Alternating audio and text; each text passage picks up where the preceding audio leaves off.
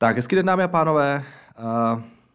U mikrofonu Jaroslav Brichta a zdravím vás u našeho dalšího povídání o trzích, tentokrát s Tomem Rankou a Kubou Jurinou. Čau, pánové. Čau, Jardo, dobrý den všetkým. Čau, páni, a pozdravím takisto našich posluchačů. Už je to nějakou dobu, co jsme se zase neslyšeli. Naposled byla, myslím, výsledková sezona, takže už to bude nějaký ten pátek. Tak kluci, co budeme dneska řešit? O čem si budeme povídat? No, ja som tu mal v podstate dve také hlavné témy. Neviem, či si máme určite aj veľa nových poslucháčov, takže neviem, že či boli všetci s nami už takto pred rokom. Ale ja som to dnes pozeral, my sme mali vyslovene takýto špeciál ku kryptomenám, keď boli ešte niekde v okolí all time high. Bolo to 21.4. minulého roka. No, tak sme sa rozhodli, že takto po roku sa tam udialo opäť kopec zaujímavých vecí, že by sme to nejako prebehli, nejako zosumarizovali a práve preto sme aj prizvali Kuba Jurinu, ktorý je teda náš odborník na kryptomeny, robí aj také pekné kryptomeny, kryptoreporty, na to sa potom, to vám ukážeme, aj to hodím do popisku, že ako sa môžete dostať k tým videám. No a to bola tá idea, lebo za ten rok, takto pred rokom naozaj bol tam veľmi veľký hype, hlavne na tom Bitcoine, každý to chcel nakupovať, odtedy mali sme tam dosť veľkú korekciu, teraz je to niekde tak v strede, tak mi tak napadlo, že by sme sa opäť po roku o tom skúsili pobaviť, vy ste obidva súhlasili, no a tak sme tu, takže takto vzniklo. Ale ještě předtím. To už je fakt rok. 21.4. Počkej, já se mi podívám, kde to bylo ta cena. 21.4. 2021. To bylo nějakých 55 tisíc. No, na hodinovom grafe. Já jsem to schválně nepozeral. Jardo, na hodinovom grafe to asi. Jo. OK, takže kolik říkáš, Kubo? Víš, nějakých 55 tisíc, tak jsme se hýbali. Já jsem se schválně pozeral na tu cenu. Takže doufám, že jsme říkali, že to půjde dolů. Jardo, ukážem ti kůzlo. Ťukni do grafu a stlač šipku dole. Ťuknu grafu a tlačíš šipku dole. A prehodíš si timeframe. Nice. Sprav to ještě dvakrát. Yes, to je dobrý. To jsem zase, co se dozvěděl novýho. To je super. OK. Ale ty si chtěl říct, Tome, že ještě předtím se budeme bavit... Ešte predtým, ako aj ten minulý rok, sa poďme pozrieť na banky, alebo len tak veľmi v skratke by som chcel vedieť, hlavne teda primárne tvoj názor, Jardo. Začína nám opäť výsledková sezóna, už v podstate počas toho minulého kvartálu tie banky v rámci výsledkov hovorili také nejaké veci, že jednoducho trošičku je tam útlom nejakej tej tradingovej alebo investičnej aktivity, že jednoducho asi už tam nebudú až také veľké peniaze proste z tých equities, hej, a z týchto nejakých segmentov. A to som sa ťa chcel opýtať, že aký máš názor proste na tie banky a ešte možno ja by som dodal, že ja si myslím, že možno ja som nepredával teda nič ani na tom live tradingovom účte, ale možno by som zvažoval ako keby presunúť proste nejaké tie peniaze z tých investičných bank typu JP Morgan, Goldman Sachs a podobne do tých viac retailových bank, do tých, ja neviem, Wells Fargo, City, Bank of America, pretože tam mi to príde, že tie asi najviac môžu ťažiť z tých rastúcich sádzieb, takže aký máš ty na to názor? A ty máš teda něco v bankách na sekané? Ty tam máš nějaké súkromne nie, ale na tom live tradingovom účte, čo robím aj tie videá raz mesačne, tak tam mám JP Morgan, ale to už tam mám, ja neviem, 3 roky, hej, takže tam razím takú nejakú teóriu, že to plánujem držať, lebo stále mi tá banka nepríde nejaká strašne drahá, ale mám teraz proste takú ideu, hej, že sa mi zdá, že možno by bol vhodný čas na presun nejakých peňazí z tých investičných, tým, že ten investičný boom už ako keby je tam menší útlom do tých proste retailových bank, že aký máš na to názor, že či som úplne mimo podľa teba, alebo nie.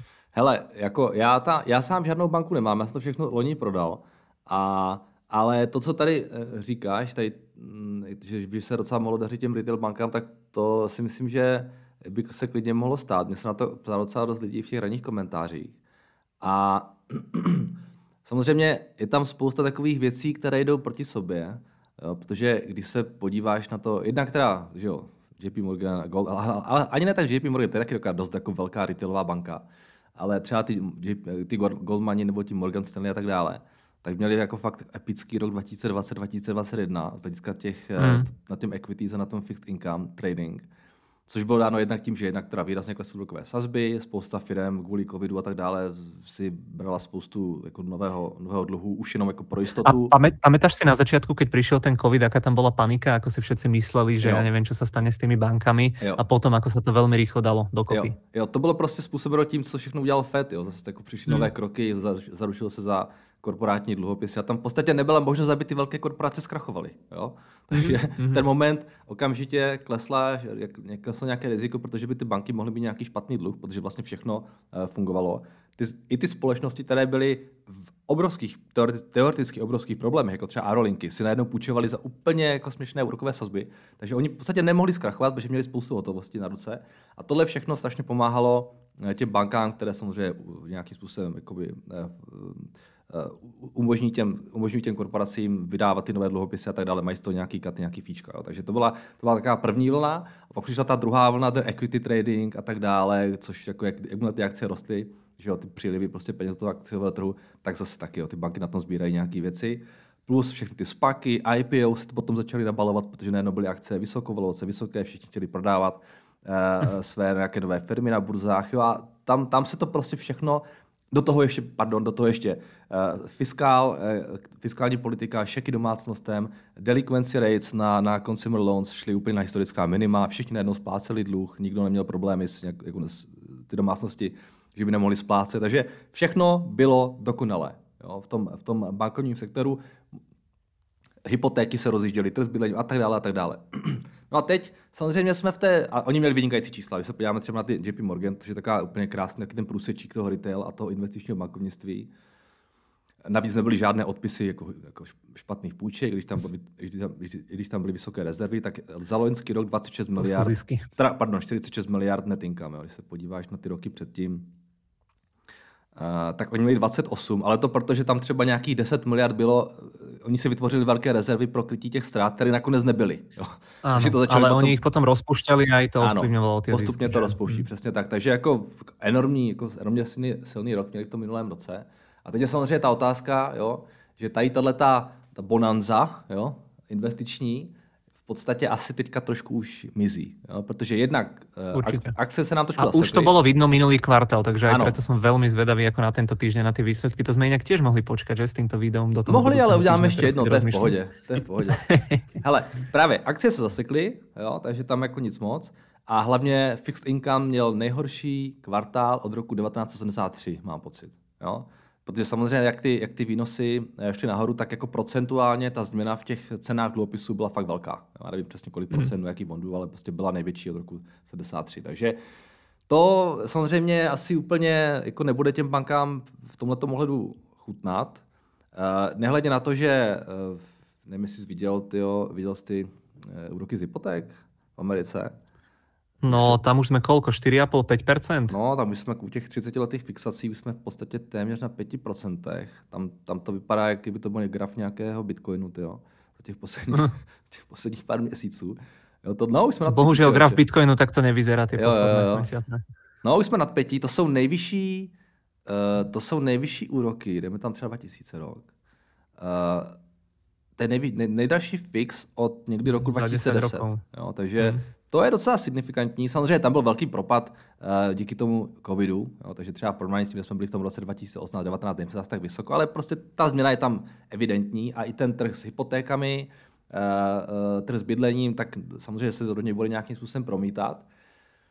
Takže tady taky eventuálně hrozí nějaké zpomalení, ale zase na druhou stranu, abych nebyl jenom negativní, tak je potřeba se podívat na to, kolik ty banky, třeba když se podíváš na JP Morgan, jo, to je takový krásný příklad, zrovna když se o ní tak bavíme, tak kolik oni mají hotovosti. Oni mají obrovský objem hotovosti na svých knihách momentálně. Kdyby se třeba JP Morgan má celkový objem půjček, je 1 bilion $1 billion, ale oni mají v depozitech 2,4 bilionu $. Oni mají strašně moc hotovosti a málo půjček.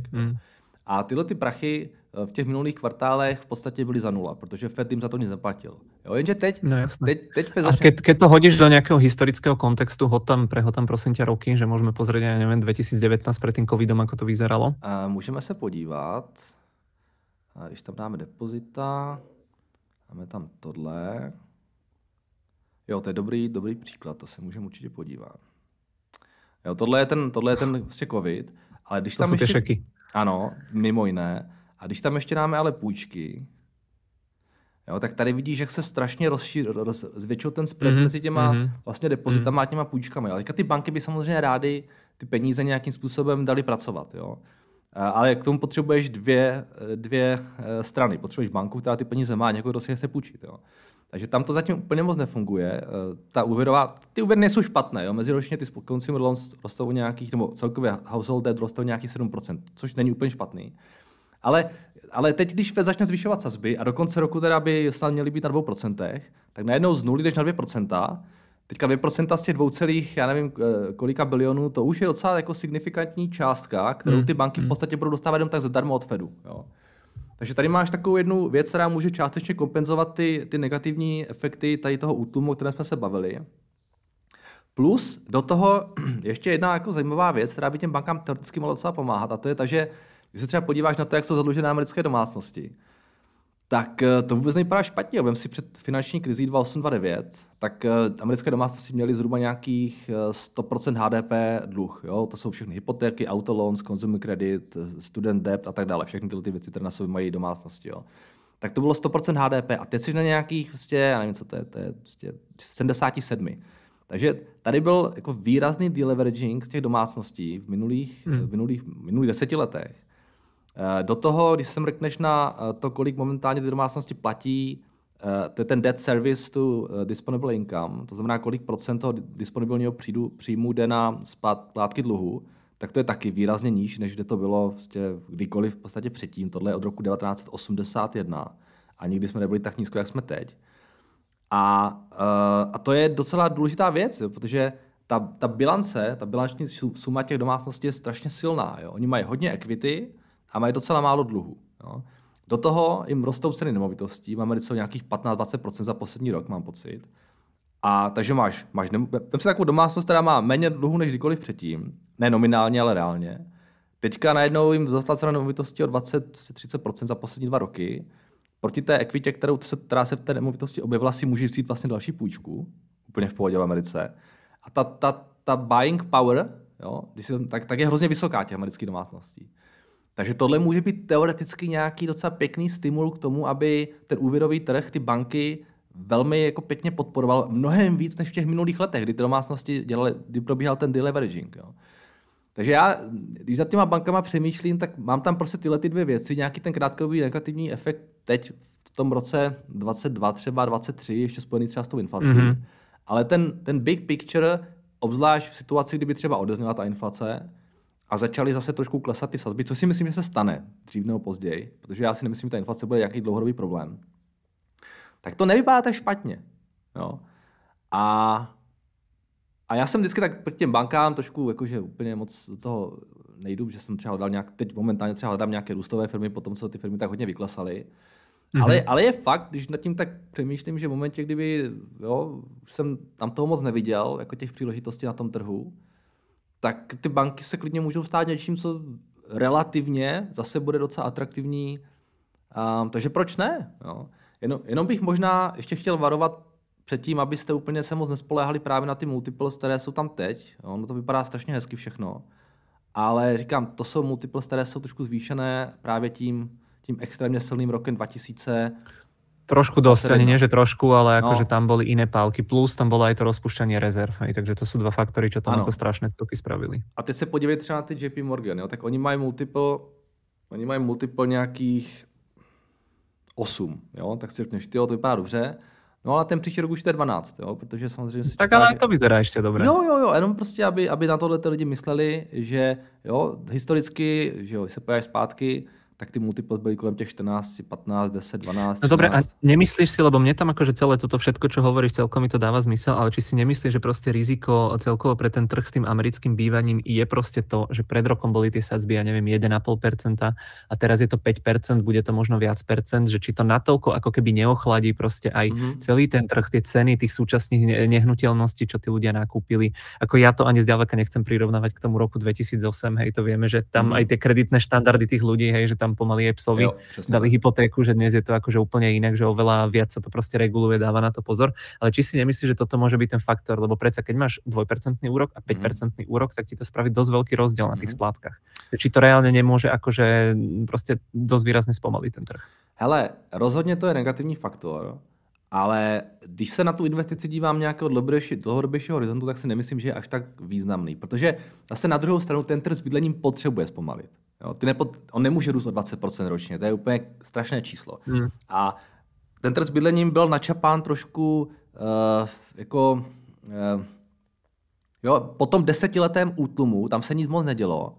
Najednou přišel covid a všichni začali kupovat nemovitosti a inventory na těch novitostech si strašně dolů. Jo. Takže teď se všechno přeřívá. Ceny toho dřeva, jak jsme se bavili a tak dále. Takže všechno je hrozně drahé. Takže jako, já to hodnotím jako něco, co ano, určitě tam nějaké zpomalení přijít může, ale vzhledem k tomu, že ten trh s bydlením 10 let se nehnul z místa, jo, a že to bereš jako taky nějaký návrat do normálu. Přesně hej, že tak. Prostě konečně se to dobehlo. Okay. Přesně tak. Tam prostě, že jo, počty domácností stouply, že jo, bohatství domácností roste, ten purchasing power, ten buying power těch domácností je vyšší.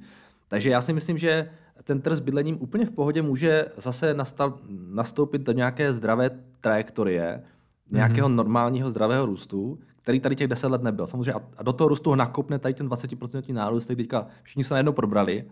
Všichni si uvědomili, že prostě potřeba stavět víc domů, protože jich je málo. Jo, takže já to hodnotím jako, říkám, z toho dalšího hlediska jako něco docela pozitivního. A kdyby se stalo to náhodou, že tady ty negativní faktory, o čem mluvím, teďka třeba právě ty vysoké hypotéky plus ten efekt toho, že prostě ten fixed income a tak dále, trading není tak silný. Kdyby to způsobilo to, že teďka třeba budou nějaké kvartální výsledky a přijdou nějaké fakt špatné zprávy, jo, že si to ještě horší jsme si mysleli a ta akcie se nějak výrazně propadla, tak mě by to docela začalo dávat smysl, jakože něco, co může být nějaká buying opportunity dlouhodobější, víš? Jo, že ten dlouhodobý trend si myslím je docela zdravý a banky jsou extrémně silné, tady vůbec opravdu nemůžeme srovnávat s ničím v tom roce 2008-2009, to je úplně jiný svět, jak jsi říkal ty kreditní standardy jsou mnohem jako lepší než teď a když jsem viděl nějaký standard právě ty kreditní profily těch lidí, co dostávají nové hypotéky, tak to je úplně jiný svět proti tomu, co bylo v tom roce 2627. Jo. Takže tohle všechno vypadá dobře, ten trh je strašně přeřátý, nějaké ochlazení přijde, to je dobře podle mého názoru a ty banky by mohly pěkně, ten úvěrový trh by je mohl trošku, jako si myslím, živit. No. Takže proč ne? Jako nějaká konzervativnější investice, dlouhodobější, jo, dokážu si představit, že nevidím v tom vůbec problém, jako mi to zarazené v tom portfoliu. Já tam nemám. Prostě dáva ti to aj teraz, aj do jo. Toho portfólia zaradiť, dobre? Jo. A išiel by si skôr akože cestou tých, to ja neviem, zmiešaných alebo investičných bank, alebo skôr vyslovene ten retail? Já tam... Vieš, že či JP Morgan, alebo Goldmany, alebo prostě... No, tak třeba Sberbank. Trošku diverzifikovat geografické riziko. To ještě jde do Sberbanky investovat, jo? Já myslím, že si to dejde. Ne. Bohužel. No hele, já myslím, že Goldmani a Morgani, tady ty jako pure investiční banky, to asi úplně mi tak moc smysl nedává. Tam si myslím, že to bude... Ale jinak ještě to jsem chcel, aby som nezabudol, aj ty Goldmani v rámci tých posledných výsledkov, myslím, že oni spomínali presne, že nejaký ten fixed income trading a podobne, že tam mali horšie výsledky, ale že napriek tomu, myslím si, že práve ty IPO, prostě ty fúzie, akvizície IPO, neviem, že či nemali tiež jeden z tých najlepších historických kvartálov.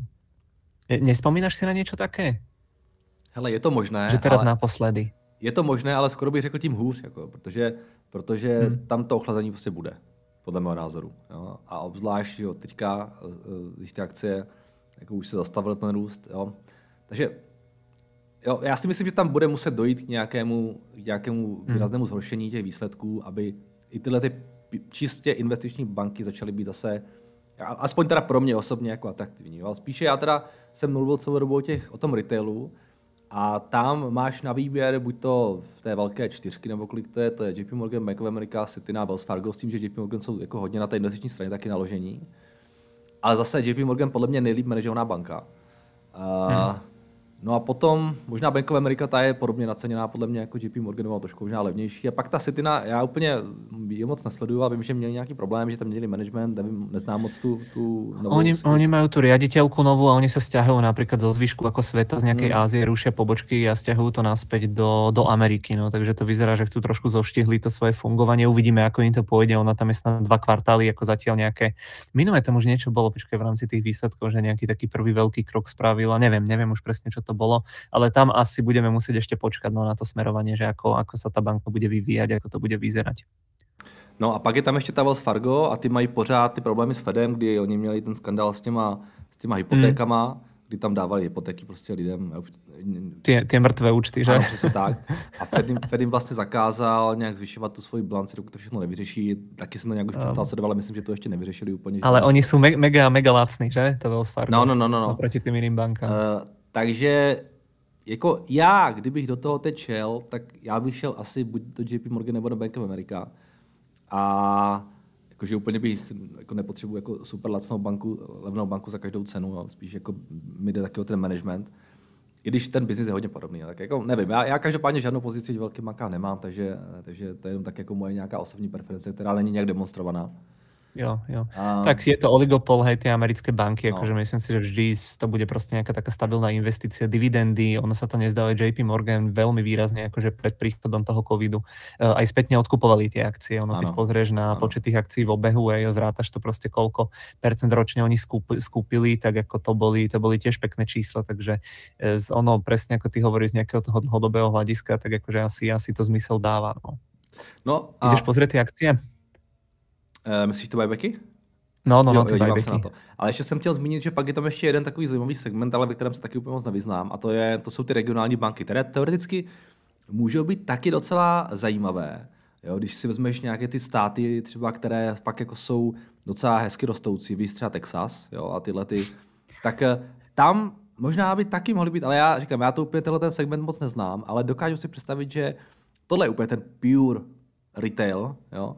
A jo, že to by mohlo být docela pěkný, ale bohužel říkám, nemám tam úplně jak v tom přehled, počkej, asi zbyl na ty buybacky teda. Já jsem si ještě vzpomenul, zatiaľ poviem, kým to nájdeš, ešte Kamil Boroš, keď tu pracoval, tak on študoval v tej Amerike, alebo tam žil, on tam študoval, nejakých pár rokov, on raz hovoril, že si tam išiel do nejakej takej menšej regionálnej banky otvoriť nejaký účet a že mu dali na výber ako nejaký benefit k účtu, že niečo a tretia možnosť bola, že brokovnica, že si mohol vybrať. Jo, tak takhle se tam asi ty klienti nový lákají. No. Konkurenčná výhoda. 13 miliard to bylo za ten loňský rok a mám pocit, že to bylo ještě tam, oni to měli nějak zakázané, že jo, chvilku. Ano, keď prišiel ten covid, ale aj predtým, keď pozrieš, hej, niektoré tie roky 2017-18, to je v dolároch, hej, toto. Ano, 23 miliard. Tu máme, no, 20 miliard, 23, to sú akože slušné veci, aj keď pozrieš celkovo. Počkej, tam by si mal mať, že shares outstanding, niekde by si tam mal vidieť v tom. Jo. Na balance sheete a tam ja to pozerám a tam si to vieš aj pekne akože percentuálne odmerať, hej, že koľko to vychádza ročne v priemere. Ten market cap je kolik, nevíš? Ja tam nejaké zase. Neviem, pozrieme. Druhý riadok, čo tam máš teraz, shares outstanding a skús ťuknúť, môžem ti do toho skočiť? Jo, poď. Tak to keď to šupsneš. Tak ono, keď to dáš, ja neviem, ten 10-ročný horizont a pozrieš, že koľko odkupovali, hej, tak dajme tomu od toho 2012, tak tu máš 3% ročne, hej, čo je akože celkom slušné, by som povedal. No, rozhodne. Podívej si ešte na ten market cap? Ja sa volám, mne tady sekají trávu před brákem, tak jestli to slyšíte, tak... Jo, pohode. 500 miliard 464. Jo. No, tak nějakých třeba 5% do 5% jsou schopni. Facebook to není, no. Nedělá skoro 10. No, tak, no. Teraz, no. Dobre, super, tak to by sme mali banky. Jinak teda máme ty výsledky teďka v týdnu. Máme tam ty JP Morgan, máme tam Citinu. Všetky tie veľké banky, myslím, že sú tam streda, štvrtok, aj BlackRock tam je dokonca. No, takže potom, až budeme dělat to povídání, tak si můžeme na to ještě se to můžeme vrátit. To si myslím, že bude fakt docela důležité, jako zajímavé a důležité. Jo. To probereme. Tak dáme potom klasiku veľké technológie a akože tým sa môžeme trošku menej pomenovať a môžeme viac na tie banky pozrieť. A tuto ešte ja som si zapísal, keď sme sa o tom bavili, že v rámci JP Morgan Dimona, takto pred rokom, keď sme sa bavili, pamätáte si tu jeho retoriku, že vyhodím každého zamestnanca, čo bude mať niečo spoločné s Bitcoinom a neviem čo všetko. A rok prešiel a už JP Morgan ponúka kryptomenové fondy svojim klientom a už Dimon nepovedal, že Bitcoin je podvod, ale iba že je bezcenný, takže tiež sranda je tu vidieť. To bol rok 2017, toto presne čo hovoríš. Ale aj minulý rok ešte nie, mal nejaké také drsné vyjadrenie, nemal? Už tam s tým úplne všetko toto miernil, ale pamätám si ten rok 2017, ja som na to robil ten CryptoReport a presne toto tam spomínal a sa mi to teraz ponúkajú. No. To boli dosť drsné vyjadrenia, dobre. Kubo, hneď ťa necháme hovoriť, len ešte poslednú otázku mám na Jardu, že banky teda sme prešli, super, ďakujem za objasnenie aj pre mňa niektoré veci, ktoré mi neboli jasné, Jardo. A ešte tu mám napísané, že fintechy, že či akože máte niečo zaujímavé, či niečo sledujete, pretože to je sektor, kde ja viem o tom, akože akože veľmi málo vôbec to nejako nesledujem, len vidím, hej, všetky tie hot firmy, tie SoFi a podobne, čo sa riešilo hlavne ešte ku koncu toho minulého roka. Viem, že tie firmy robia, samozrejme, chápem proste tomu, že na čom chcú zarábať, hej, že financie pomocou, ja neviem, umelej inteligencie, hej, že chcú skorovať ľudí a podobne, ale že či si myslíte, že reálne niečo z toho môže proste preraziť, či je tam niečo zaujímavé, alebo či je to proste tiež len taká ako viac menej bublina. Máš něco, Kubo?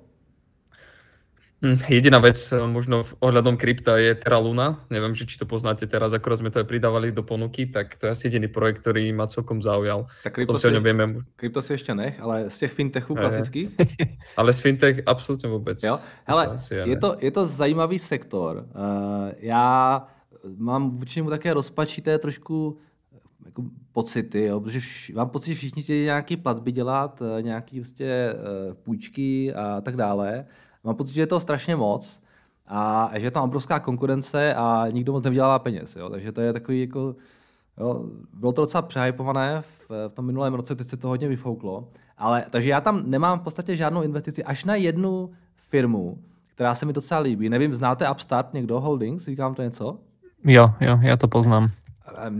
Mně se to strašně líbí, protože on je to takový jako fintech, nefintech. On je úplně mimo tady ty banky a tak dále. Protože oni mají prostě, pro ty, co o tom neví, tak oni, a zase, není to investiční porušení, tak mimochodem, ale pro ty, co to neznají, jak oni prostě, to je ML firma, Machine Learning a Artificial Intelligence, a oni vlastně mají vlastně nějaký algoritmus, na základě kterého se snaží skorovat spotřebitelské půjčky. A v Americe už to nějak 40 let funguje tak, že je tam strašně archaický jaký systém toho scoringu. Na Slovensku by to mělo určitě úspěch, jmenuje se to FICO score, ale anglicky se to čte jako FICO score. A když vám to ukážu tady někde třeba, tak schválně, když to tady dám FICO. To je prostě scoring těch klientů, no to je třeba pěkná grafika, scoring těch klientů na základě nějakých věcí, jako je třeba jejich to, kolik si půjčí peněz, jakou mají payment history, jakou mají credit mix, jakou mají historii a tak dále. Prostě, 6, 5 v podstatě nějakých proměnných, které mají nějakou váhu, které se jde dohromady a na základě toho se skorujou ty lidi, což není žádná slava 5 proměnných. No a teďka prostě, že jo, proč neudělat něco lepšího, do čeho započteš jiné věci, jo? Třeba, nevím, kterou si vyskutoval školu, jako máš práci, jo? Já nevím, prostě, kolik máš let, prostě, jo, kde žiješ, v jakém městě, v jaké části. Jo, jak rychle třeba odpovídáš na e-mail, jak rychle jsi třeba zaslal dotazy nebo ty dokumenty po tom, co se o ně byl požádán. Jo? Takové věci, oni mají nějakých 1000 proměnných tam, já nevím, co tam všechno je. A jako čistě úplně jako laicky mi dává smysl, že pokud budeš mít nějaký lepší score, nějaký lepší mechanismus, tak bys mohl dosáhnout lepšího scoringu. Jo? A tohle no, pýta si to nejakú disrupciu, no, tento starý systém, lebo celkovo tie banky fungujú desiatky rokov viac menej rovnako, no a konečne by to mohlo byť niečo, čo by ich trochu popohnalo vopred, no. Ale budíš, i kdyby to byla jenom teorie, tak skutečnost je taková, že oni to mají a nejenom, že jsou úspěšní z hlediska toho, že jako dávají nové půjčky, ale hlavně na ně, oni nejenom, že poskytují ty půjčky, které potom jako nemají na balance sheet, ale prostě to sekuritizují a prodávají to dál. Ale oni to taky tu platformu nabízí bankám. Jo? A už mají nějakých 41 a 42 partnerských bank, které vlastně tu platformu od nich přejali, opustili sami to FICO score a jedou tady tohle. Jo? Takže zjevně tam je i nějaká poptávka nejenom od těch lidí, ale od toho bankovního systému, který si to vyhodnotilo, že díky tomu mají lepší kreditní score, nebo ten kreditní profil toho svého portfolia. Teďka oni ten Upstart to dělají ještě tak, že oni těm bankám nám umožní říct si, jaký přesně profil chtějí, namodelovat si to podle sebe a potom jim ty lidi jako tam házejí skrz nějaké ty landing pages. Jo? Takže víš, takový docela zajímavý koncept. Podle mě to ML AI má jako v tom výhodu v tom, že když jsi tam první a máš hodně dat, tak máš velký náskok, což oni mají. A hlavně jako demonstrativně, nebo už jako demonstrují docela úspěch i v tom, že když se podíváš na oni mají šílený růst prostě, jo. Oni se podíváš na ty růsty, tak oni rostou 40%, 200, 251, 66 se očekává, 36 a tak dále. Oni rostou fakt hodně, jo. Je to takový niche produkt, protože třeba u lidí, kteří nemají žádnou kreditní historii, nebo si berou půjčku poprvé, tak oni mají jednoznačně výhodu, jo. Ale zase na druhou stranu třeba u lidí, kteří mají prime kredit, jsou nějakým stabilním klientem nějaké banky, tak pravděpodobně ta banka je zná mnohem líp a jim schopna nabídnout lepší úrok. Jo. Takže to není jako, že jeden algoritmus je pro všechny, ale že to je nějaký niž toho trhu, který oni docela ovládli, kde byli schopni pěkně vyrůst. A teď vlastně chtějí přejít z toho consumer sektoru na auto loans a potom někdy v budoucnu třeba na hypotéky. Když to si myslím, že je hodně těžký trh, ale ty auto loans jsou několikrát větší než ten consumer credit a tam by teoreticky mohli mít ještě nějakou další růstovou runway. Jo. Takže tohle mi přijde jako docela zajímavá fintech platforma v podstatě, která je dost unikátní a do které já jsem byl ochotný investovat. A nejsou ani moc drazí, když se podíváš teďka, když se právě za nějaký, já jsem to kupoval nějak, já to mám nějak za těch 100 jsem to kupoval, nebo plus minus jsem podle toho kopsu, 96, já nevím. A oni mají nějaký 7 miliard a oni už teďka vydělávají peníze, jo, což není úplně běžné u tady těch startupů, vlastně oni jsou pořád takový docela startup. Oni mají už vydělali nějakých 130 milionů za minulý rok, letos by měli mít nějaký 218, takže se bavíme o nějakém, nevím, 60-50 násobku třeba price earnings, což pro takhle rychle rostoucí firmu nepřijde úplně blbý. Navíc mají, to je prostě cashka, oni mají 85% hrubé marže, takže oni jsou strašně jako asset light business, ty peníze tečou jako přímo do bottom line, když vynecháš nějaký research a marketing. Takže jako tohle mi přijde zajímavý. Jinak z těch dalších věcí, co tam se hodně objevují ty jména, to jsou ty SoFi a tak dále, lending cluby a nějaké ty platformy, které jsou využívány pro ten payment. Tam já úplně říkám, nevidím moc prostě velkou konkurenční výhodu. Některá z nich asi bude úspěšná, ale že by se mi chtělo úplně sázet na to, která to bude. Jo, ty firmy taky docela dost prodělávají peněz, tam jako cesta k nějaké profitability ještě docela dlouhá, tak tam to úplně jako nevidím prostě, no, tu atraktivitu.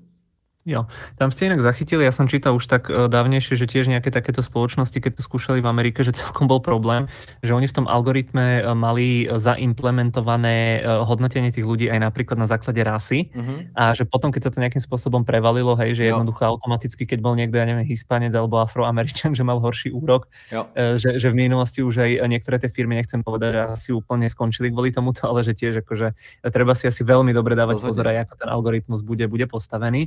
A ešte jedna vec, ja škoda, že som ti to zabudol poslať. Teraz by si ešte vedel narýchlo, kebyže ti hodím niečo cez Facebook, kebyže pošlem cez Messenger. Jeden obrázok. Nemôžeš mi to tam našerovat někde tady do toho okna třeba? Když já si otevřu v... Hele, když dám tady je Chrome, že jo. Si otevřu. Tady můžeš mi to napsat, jestli co tam chceš hodit. Vidíš to? Ja mám pocit, že ako keby sa odhlasil teraz. Že jo, on zmizel.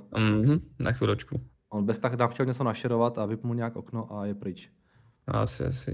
Počkej, tak já se podívám, může ho tam nějak nahodit zpátky?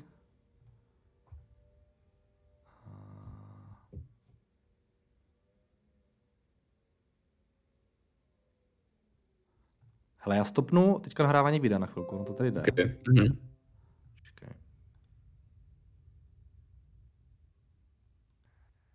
Mně se podarilo, keď tak, som sa dámy a pánové, sme zpátky, počkej. Teď sme zpátky. Tome, co se stalo, prosím tě? A já nevím, či to mám povedať, či se nebudem hambiť. Keď som zatváral to okno, chcel som ti poslať ten obrázok, tak omylom som si zatvoril okno toho nahrávania toho hangoutu, takže sorry. Dobře. Ale to som chcel, neviem, pokiaľ ste ma počuli, lebo ja som sa tu rozbehol a asi až po minúte som to zistil, že ma nikto nepočuje. No, chtěl si nám něco ukázat a já jsem ti říkal, ať otevřeš si tady to okno. No a tam to skončilo. Dobre. No. Ale to som tým chcel povedať, že ono v podstate, že veľa tých v rámci tej veľkej technologickej päťky, že veľa z tých spoločností v podstate investuje, hej, samé, ja neviem, autonómne vozidlá tam boli a podobne, ale asi tretia najväčšia skupina investícií, myslím, že hneď po Metaverse a tých autách boli práve tie fintechy, hej, že bolo tam veľa akvizícií zo strany Apple, Amazonu, Alphabetu. Amazon veľa ako keby vlastných projektov rozbehol, rovnako tiež aj Meta a rovnako tiež Alphabet, že či sa nebojíte. Ten obrázok, ja som ti chcel poslať, že kde to presne bolo, že ktorá firma do čoho, ako keby koľko akvizícií z akej oblasti robila a tak. Ale to bola tá moja otázka, že či sa akože nebojíte, alebo či by si sa nebal, lebo poznáme tú veľkú technologickú päťku, že oni keď si niečo vymyslia, že chcú proste do toho ísť, tak akože buď nejaké tie projekty skúpia, alebo to skopírujú, hej, lebo majú na to peniaze, majú na to know-how, vedia tých ľudí pretiahnuť k sebe, že či akože aj tu sa nebojíš, lebo vyzerá to, že fakt do budúcna to bude jeden možno z tých troch segmentov najbližších 10 rokov, do ktorých sa chcú tieto spoločnosti pustiť. Hele, tohle 100% je jedním z rizik.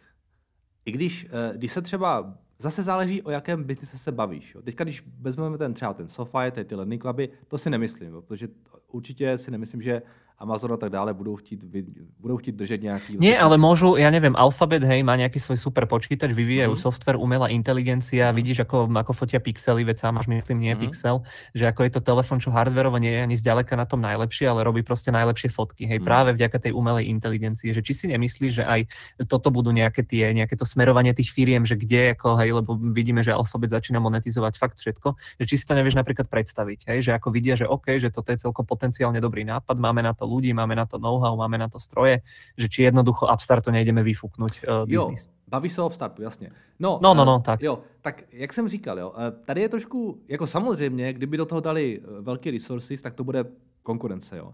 Jenže právě u toho Upstartu mně se líbilo, že oni mají docela pěkný mout v tom, že jednak oni už mají obrovský náskok, takže oni, jo, k tomu, abys tuhletu platformu udělal, tak potřebuješ data. Jo, to si nepostavíš jenom tak na zelené louce, potřebuješ data.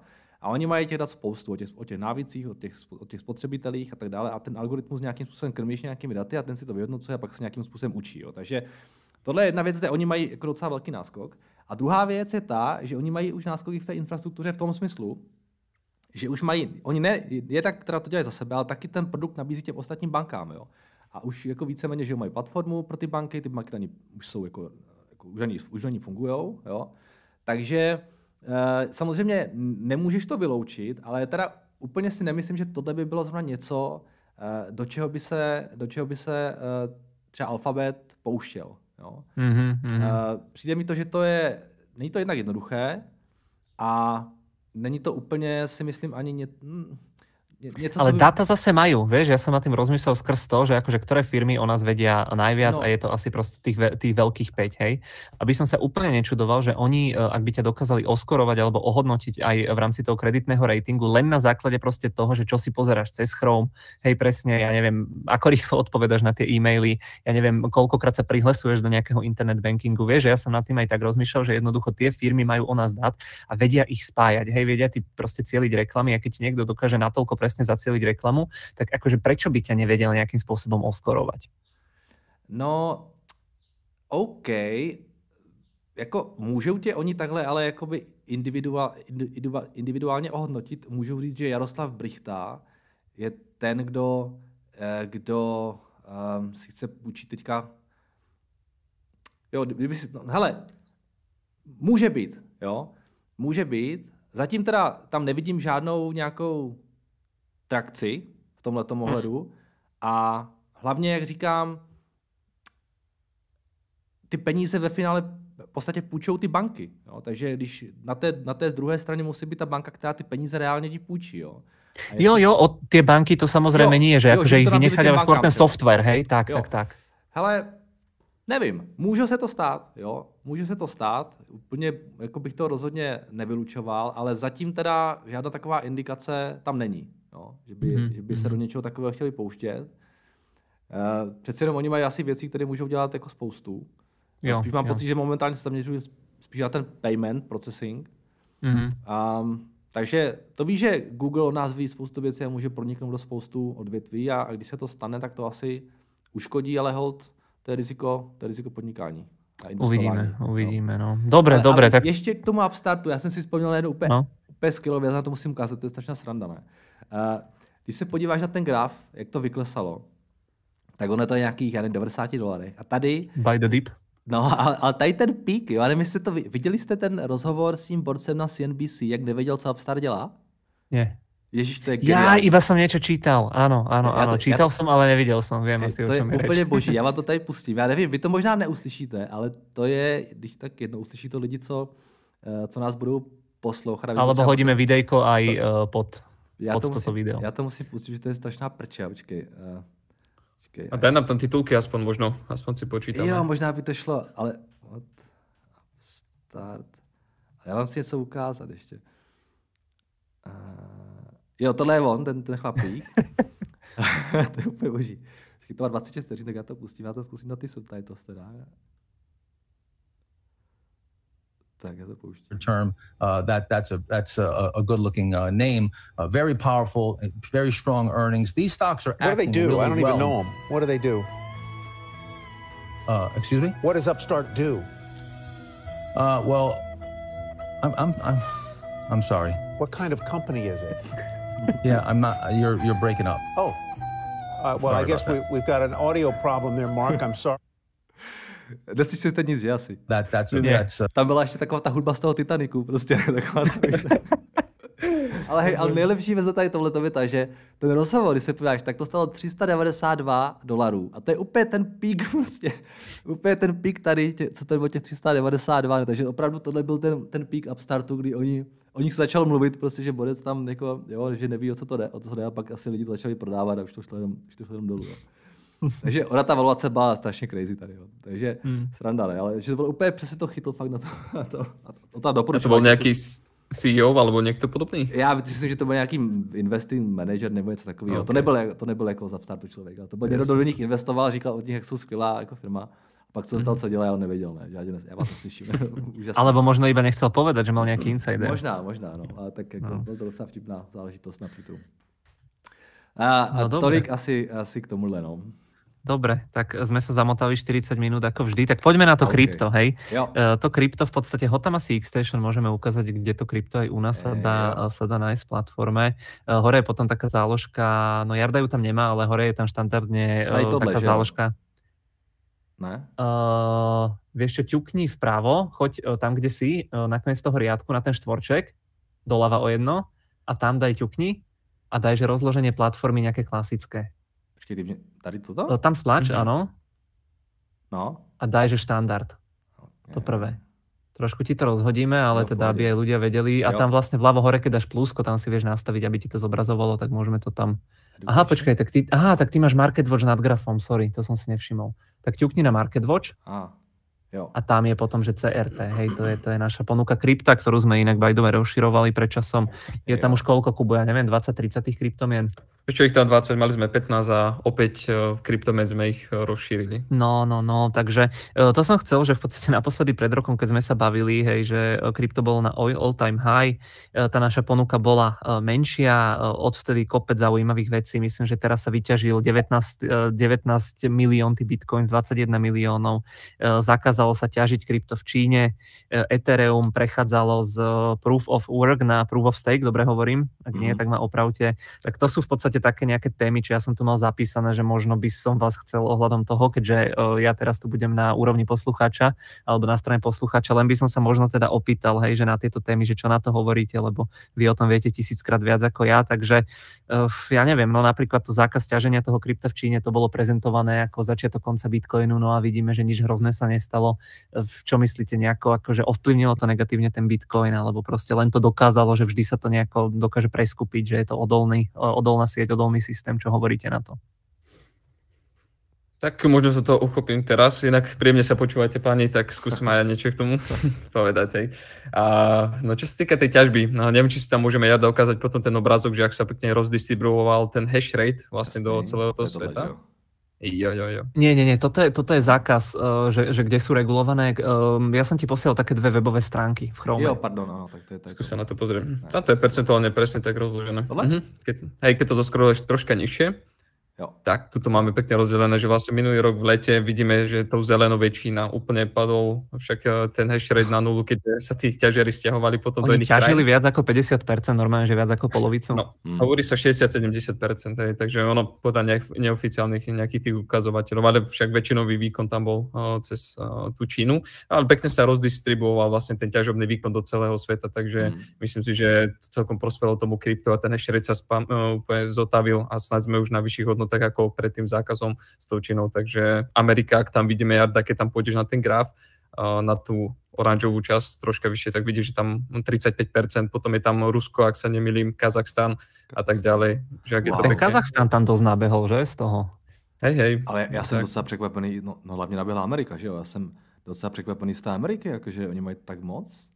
A vieš čo, tam ide o to, že keď tam ťažia ako keby tú bridlicu alebo tú bridlicovú ropu, tak vlastne vzniká tam strašne veľa plynu zbytočného a on sa im že neoplatí skvapalňovať, no a tým pádom vlastne sa to zbytočne páli. A tí ťažiari tejto ropy sa dozhodli vlastne s ťažiarmi ako keby kryptomen, bitcoinu, že vlastne oni tam vedia doniesť tie kontajnery s tým ťažobným výkonom a rovno využívajú tú energiu vlastne toho plynu na ťaženie.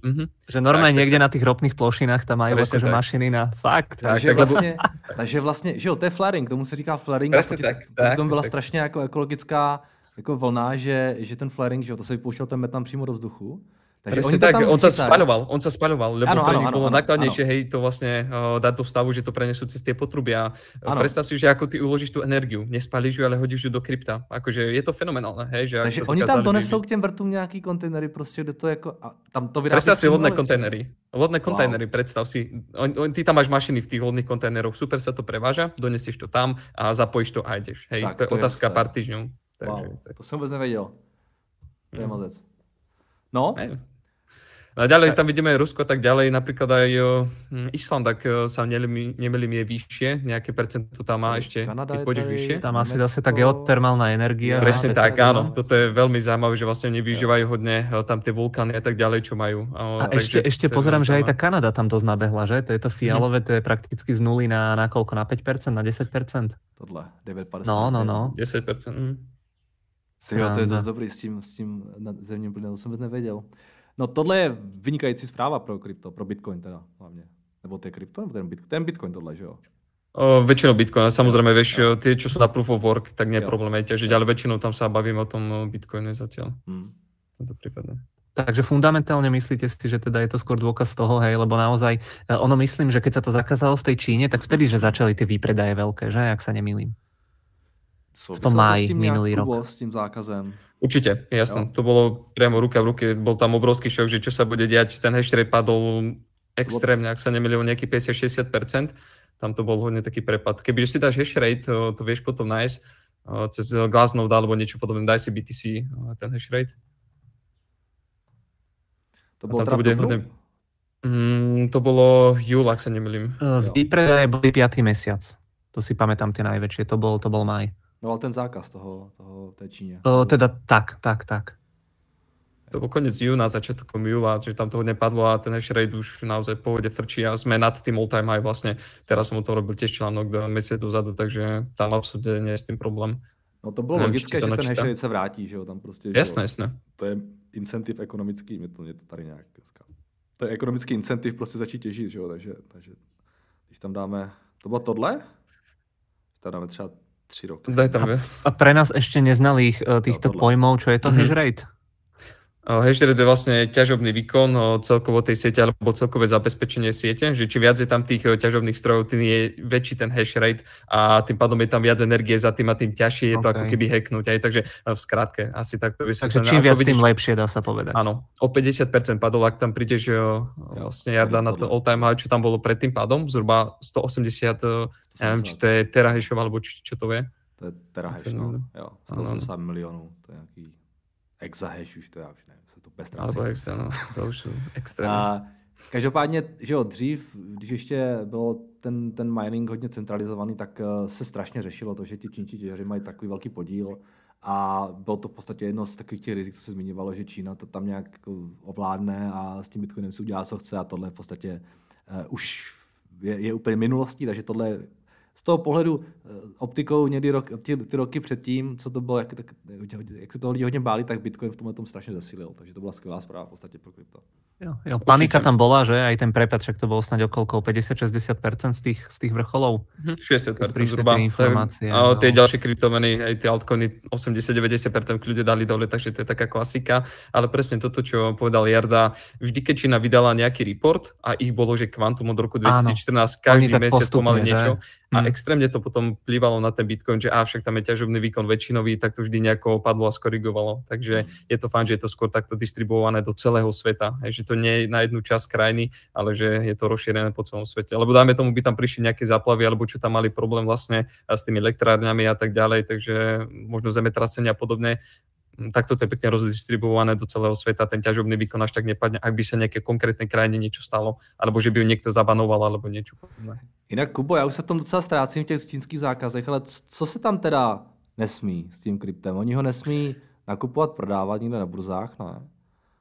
A ty sa k tomu ani nedostaneš vlastne. Ty vieš ako keby na čierno, samozrejme medzi kamarátmi si to krypto premieňa, to nie je problém, že máš nejakú súkromnú peňaženku, to je v pohode. Ale ty ho nemôžeš nakupovať, predávať ho na burze a tak ďalej. Oni si tam vlastne vyvíjajú ten vlastný digitálny yuan. A samozrejme už ani ťažiť, hej, čo sme sa bavili. Jardo, hodíš tam ten obrázok, čo som ti posielal, tam bola taká mapka celého sveta a tam to bolo rozdelené, že kde v ktorých krajinách je krypto ako keby iba nejakým spôsobom regulované, to sú tie zelené krajiny, potom kde vyslovene ako explicitne zakázané a tam práve, hej, vidíme, ja neviem, čo to tam je, tá Čína, tam je, ja neviem, Egypt, hen to bude nejaká, neviem, Líbia, hej, že v pár krajinách je vyslovene ako keby to krypto 100% zakázané, Čína sa teda pridala medzi tieto krajiny, no a potom akože nejaké asi obmedzenia môžeme vidieť hlavne niekde v Afrike, ale väčšina sveta zatiaľ relatívne free alebo regulovaná. Myslíte si, že to tam... Čo som sa prekvapený. No. A že teda v Európe, alebo že celkovo vo väčšine sveta na moje počudovanie zatiaľ teda mi to príde, že tie krajiny asi zistili, že úplne to nevieš 100% nejako zakázať alebo odkontrolovať, hej, že by to bol asi taký zákaz nejaký pro forma. A teraz sa aj o niečom hlasovalo, nie? Myslím v tom Europarlamente, že či možno aj to by ste nám vedeli priblížiť, hlavne teda asi Kubo, viem, že to sledoval, že o niečom sa hlasovalo a to niečo neprešlo, ale neviem, že čo to bolo. No to prešlo do druhého hlasovania, čo mnohých práve prekvapilo. Ide o to, že vlastne Európska komisia alebo regulácia sa rozhodla vlastne to krypto troška zregulovať. S tým, že sú tam také základné dva body, nejdem o tom hovoriť nejak rozšírne, ale dva tie základné body boli, že prvý z nich je, ak budeš obchodovať na burze viac ako 1000 eur, tak vlastne toto je potrebné reportovať nejakému regulačnému orgánu.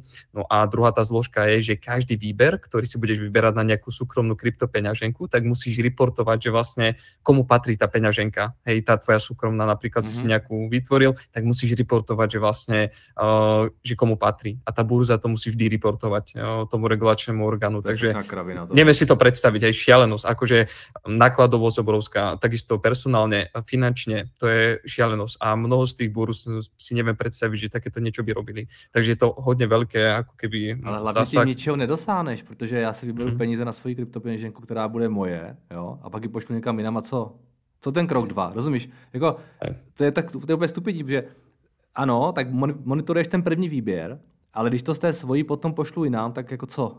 Tak jako, zase, sú to akože poprepádne, ako, jasné. Ide o to, že mnoho, akože je tu ľudí, ktorí sú takí, že kryptoanarchisti a niečo podobné, že nechcú ukázať, že kde majú to krypto a podobne, že toto chcú ako keby trackovať. Ale takto, ide to do druhého čítania o pár mesiacov, takže uvidíme, tam sa to ešte môže pozmeniť a tak ďalej nejako upraviť a podobne, takže bude to až o pár mesiacov, je možno nejako dané, že čo sa vlastne bude diať. Takže zatiaľ je to prvotný ten návrh a ide to do ďalšieho čítania, takže a prešlo to, Kubo, prosím ťa, lebo ja neviem, prečo som si pamätal, že to neprešlo, ale prešlo to nejako, ja neviem, že jednohlasne, že nejako väčšinovo, alebo nejak tesne to bolo? Úplne tesne, naozaj tam bolo, že pár tých ľudí naviac hlasovalo, že teda chcú to posunúť ďalej a že chcú to nejako prešetrovať, takže bolo to fakt na tesno. Takže uvidíme, čo to bude to druhé čítanie, že kde sú viac crypto-friendly tí ľudia a vedia sa viac na to pozrieť, takže sa uvidí, že čo sa stane. Jasné. Dobre, super, tak díky teda za info. Ďalšiu vec, čo tu mám zapísanú, že teda to Ethereum prechádza z toho Proof of Work na Proof of Stake. Tam som tiež úplne mimo. Čo to je, čo to znamená? A čo to znamená teda alebo čo to môže znamenať pre to Ethereum do budúcna? Kubo, pouč nás. Nevadí, že vám tu robím takýto výstup, že sa pýtam? Ne. Kubo, pouč nás a good luck. Hej, Jarda, tomu správne budem vysvetľovať, ktorý je tu už do roku 2011, no ale ideme na to. Proof of Work je to vlastne dôkaz práce, že tí ťažiari, ktorí overujú tie transakcie na Bitcoine alebo na podobných kryptomenách, tak vlastne musia paliť veľké množstvo energie, aby vlastne overovali ty transakcie a podobne. A keďže sa tu spracuje fakt veľa elektrické energie, tak to je tzv. Dôkaz prácou, že vlastne oni spália tú energiu a takto overujú tie transakcie. To je ten súčasný systém, hej, na ktorom teraz funguje to krypto. Aj Ethereum, aj Bitcoin na tom funguje? Momentálne ešte aj Ethereum, ale Ethereum prechádza ako keby na proof of stake, to znamená, že dôkaz podielom, že vlastne ty zastakuješ nejakú časť do ich ekosystému a vlastne za to ty si potom odmeňovaný a ty validuješ ako keby celú tú sieť. A je to nastavené tak, že vlastne to, čo zastakuješ, alebo to, čo tam vlastne musíš ty uzamknúť, tú sumu, tak je vždy väčšia ako tá, z ktorej máš potom tej transakcie potom odmeny. Počkaj, kam zastakuješ, čo znamená, že to niekde založíš? Áno, ako keby, tak, ty to tam musíš uložiť, ty to tam zamkneš, napríklad na E3 je to 32 E3, ty to tam musíš zamknúť a ty potom automaticky takto overuješ ako keby tie transakcie s tým, že tá odmena z tých transakcií je vždy menšia ako to, čo si tam uzamkol. Takže malo by ťa to motivovať nepodvádzať, pretože ak by si podvádzal, tak to, čo si tam uzatvoril, tak ti zoberú a ty už nebudeš môcť ako keby overovať tie transakcie. OK, to znamená, že to je nejaká záloha, ktorú ty tam dáš, alebo proste tí ťažiari tam dajú a keď niečo overíš a je to overené správne, tak ti to vrátia? Vlastne ty to budeš mať stále k dispozícii a môžeš si to potom kedykoľvek vyťahnuť. Ale ak by si robil podvody, že to zistí tá sieť, tak vlastne oni ti to uzamknú a pre teba to je nerentabilné, hej, takže ty si motivovaný vlastne to overovať správne. No a tu vlastne nemusíš paliť žiadnu elektrickú nejakú energiu a preto sa hovorí, že toto môže byť veľmi zaujímavé do budúcna. Takže vlastne eco-friendly a tak ďalej, že nebude sa paliť toľko energie. A na druhej strane, že či to je dostatočne zabezpečené a tak ďalej, že tých odporcov je tam viac a to by sme tu boli na dlho, že rozberať pro a proti vlastne. Proof of work a nejaké krypto už na tom funguje? Nejaké iné krypto? Tak máš tu nejaké tie krypta, Polkadot sa napríklad s týmto snaží niečo robiť, týchto samozrejme viac, ak sa nemýlim, aj Cardano a tak ďalej, sú prechádzať na tieto konsensus. To máme aj v platforme, že? Aj Cardano, aj Polkadot. Tak. A tam tá cena kopíruje proste ten Bitcoin a Ethereum, alebo si to žije nejakým vlastným životom? To je všechno korelované. Tak ako, do akej miery, akože niekedy pozri sa, máš tam Kozmos, ktorý vypálil voči Bitcoinu pred pár týždňami úplne, že nehorázne. Máš tam také výstrelné, tie spajky, ale väčšinou presne ten Bitcoin, preto aj robím analýzy čisto na ten Bitcoin a možno Ether, že vlastne to je taký hlavný ťahúň, že dobre, Bitcoin ti robí napríklad 2% a ostatné napríklad 5% a zase naopak, keď to vyklesá Bitcoin o percentu, tak tie ostatné alty môžu o x násobne viac percent vyklesať. Takže tá volatilita na tých altoch je vyššia.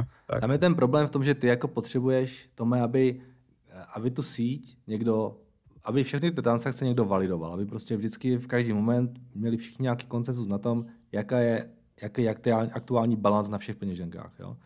A aby to někdo validoval, tak musí někoho motivovat. Jo? U toho proof of work je to o tom, že to je ta hash rate, jo? Ty kompy počítají nějaké věci, jo? To samozřejmě jako oni se hodně zahřívají, vydávají spoustu elektřiny a za to dostávají, aby to dělali, jo? Aby tu si drželi, tak za to dostávají každý těch 10 minut nějakou odměnu z toho bloku, že jo? Ty bitcoiny jako nějaký 12,5 nebo už je to 6,25.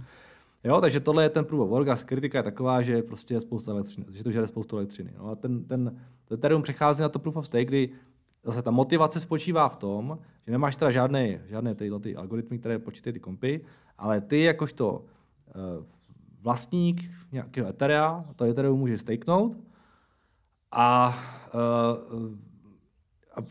můžeš vlastně pomoct s validací té transakce, s tím, že taky dostáváš potom nějaké odměny, to jsou třeba ty gas fee, ty fíčka, které jsou v těch transakcích a tak dále, takže ty jsi odměňován za to, že jsi stakenul, že jsi dal šanc vlastně ten svůj majetek, jo? Že tím vlastně dokázal, že máš ten stake, že ty jsi ten podílník na tom Ethereum, že jsi nějaký tam Pepa odvedle, který jako nic nevlastní. Jo? A za to jsi odměňován, za to, že validuješ ty transakce, plus samozřejmě ty jsi motivován pro to, abys nepodváděl, protože ten tvůj stake má nějakou hodnotu a kdyby se stalo, že se někdo domluví prostě a tu si nějakým způsobem jako poškodí, tak ta hodnota vůbec jako teda všeho se výrazným způsobem propadne tržně pravděpodobně a ty přijdeš spoustu peněz. Takže ta motivace je tam, aby se všichni chovali správně. No. Jasné, jsou odměňováni, protože tam mají ten stake. No, dobré, a nevýhody tohto celého jsou kde?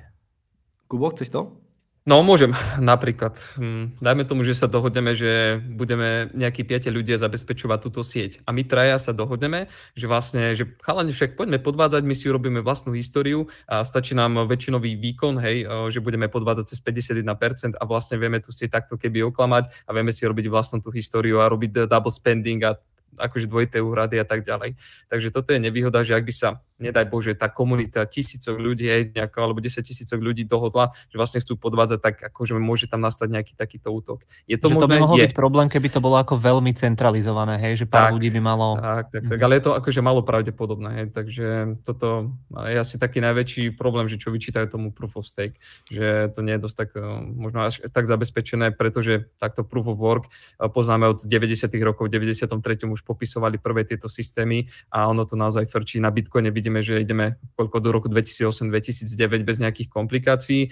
Proof of stake ešte nikde extrémne nasadený nebol, čiže to je to, že ten Lindy efekt nie, hej, že teda nemáme šancu žiadnej histórie, že či to bude v pohode fungovať, aké to bude zabezpečené. Ale ja osobne som otvorený takýmto veciam, že prečo by nemohli vznikať možno aj nejaké hybridy, že už som videl aj popisy, že na prvej vrstve tej základnej by to išlo na proof of work a tie ďalšie vrstvy by išli na proof of stake, že nejaké možno také kombinácie, hej, týchto dvoch systémov, takže myslím si, že to môže byť zaujímavé do budúcna. To, čo bude lepšie, určite asi zvíťazí a to sa bude používať.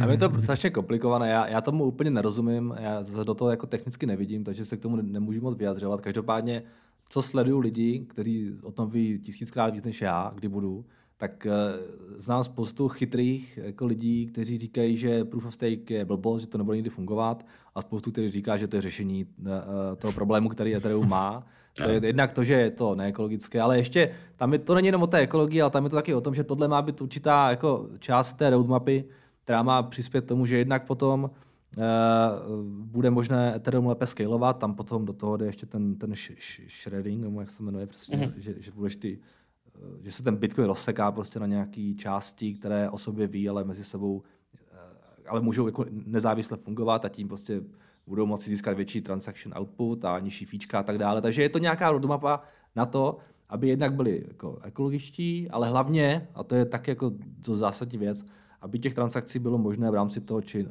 Ethera dělat mnohem více za mnohem nižší fíčka, protože jeden z velkých problémů Ethera byla ten, že tam prostě byla velká fíčka.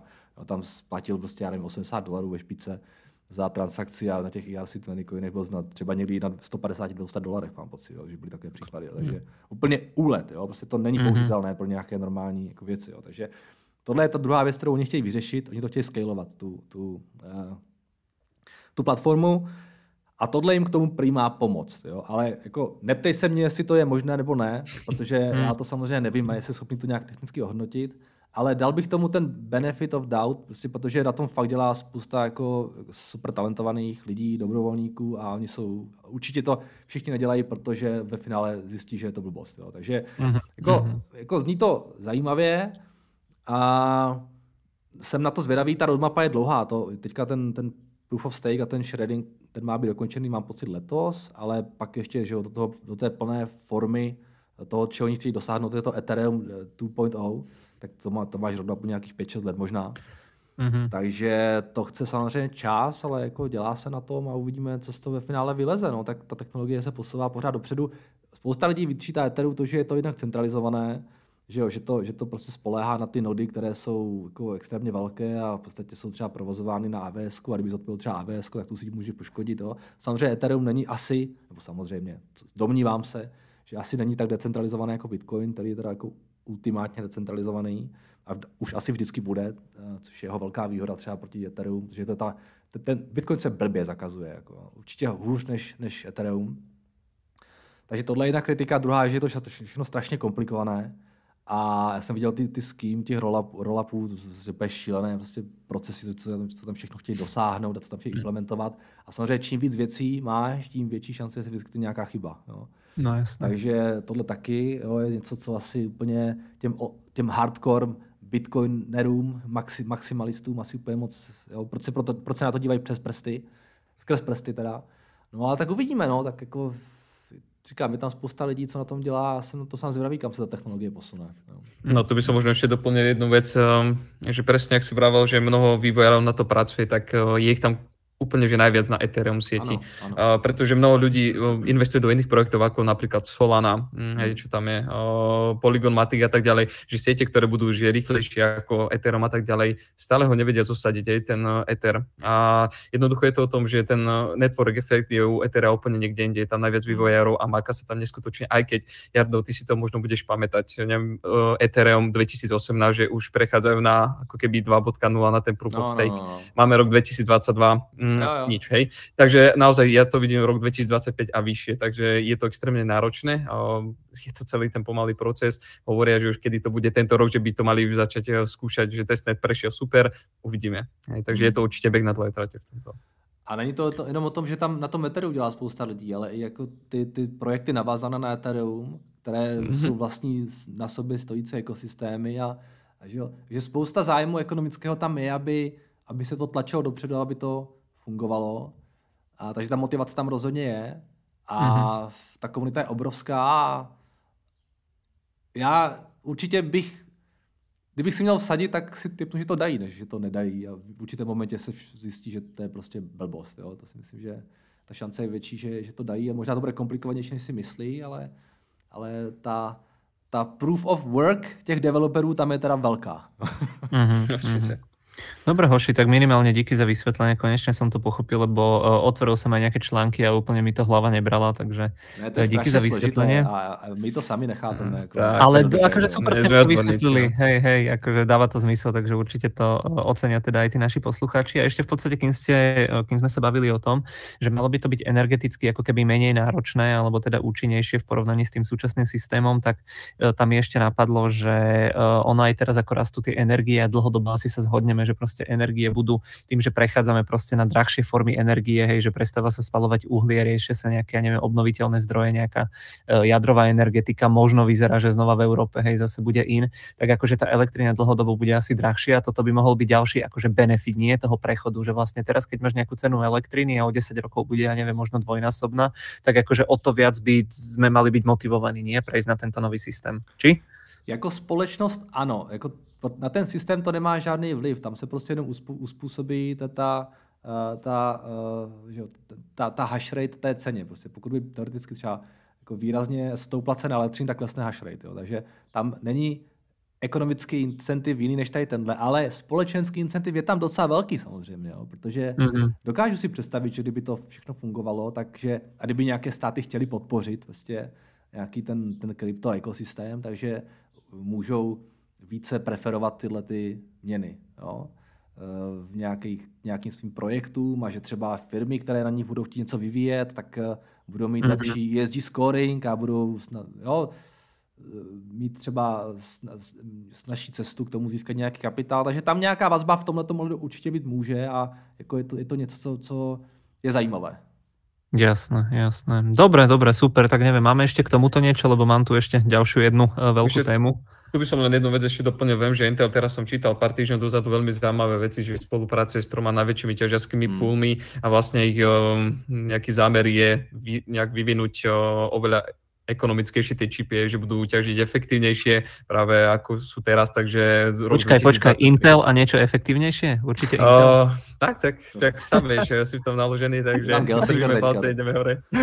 Hej, ideme 2 roky do strany, ale dúfajme, že Intel má tam nejaké takéto zámery. Uvidíme, hej, takže možno toto je niečo, čo vie troška znižiť tú náročnosť energetickú.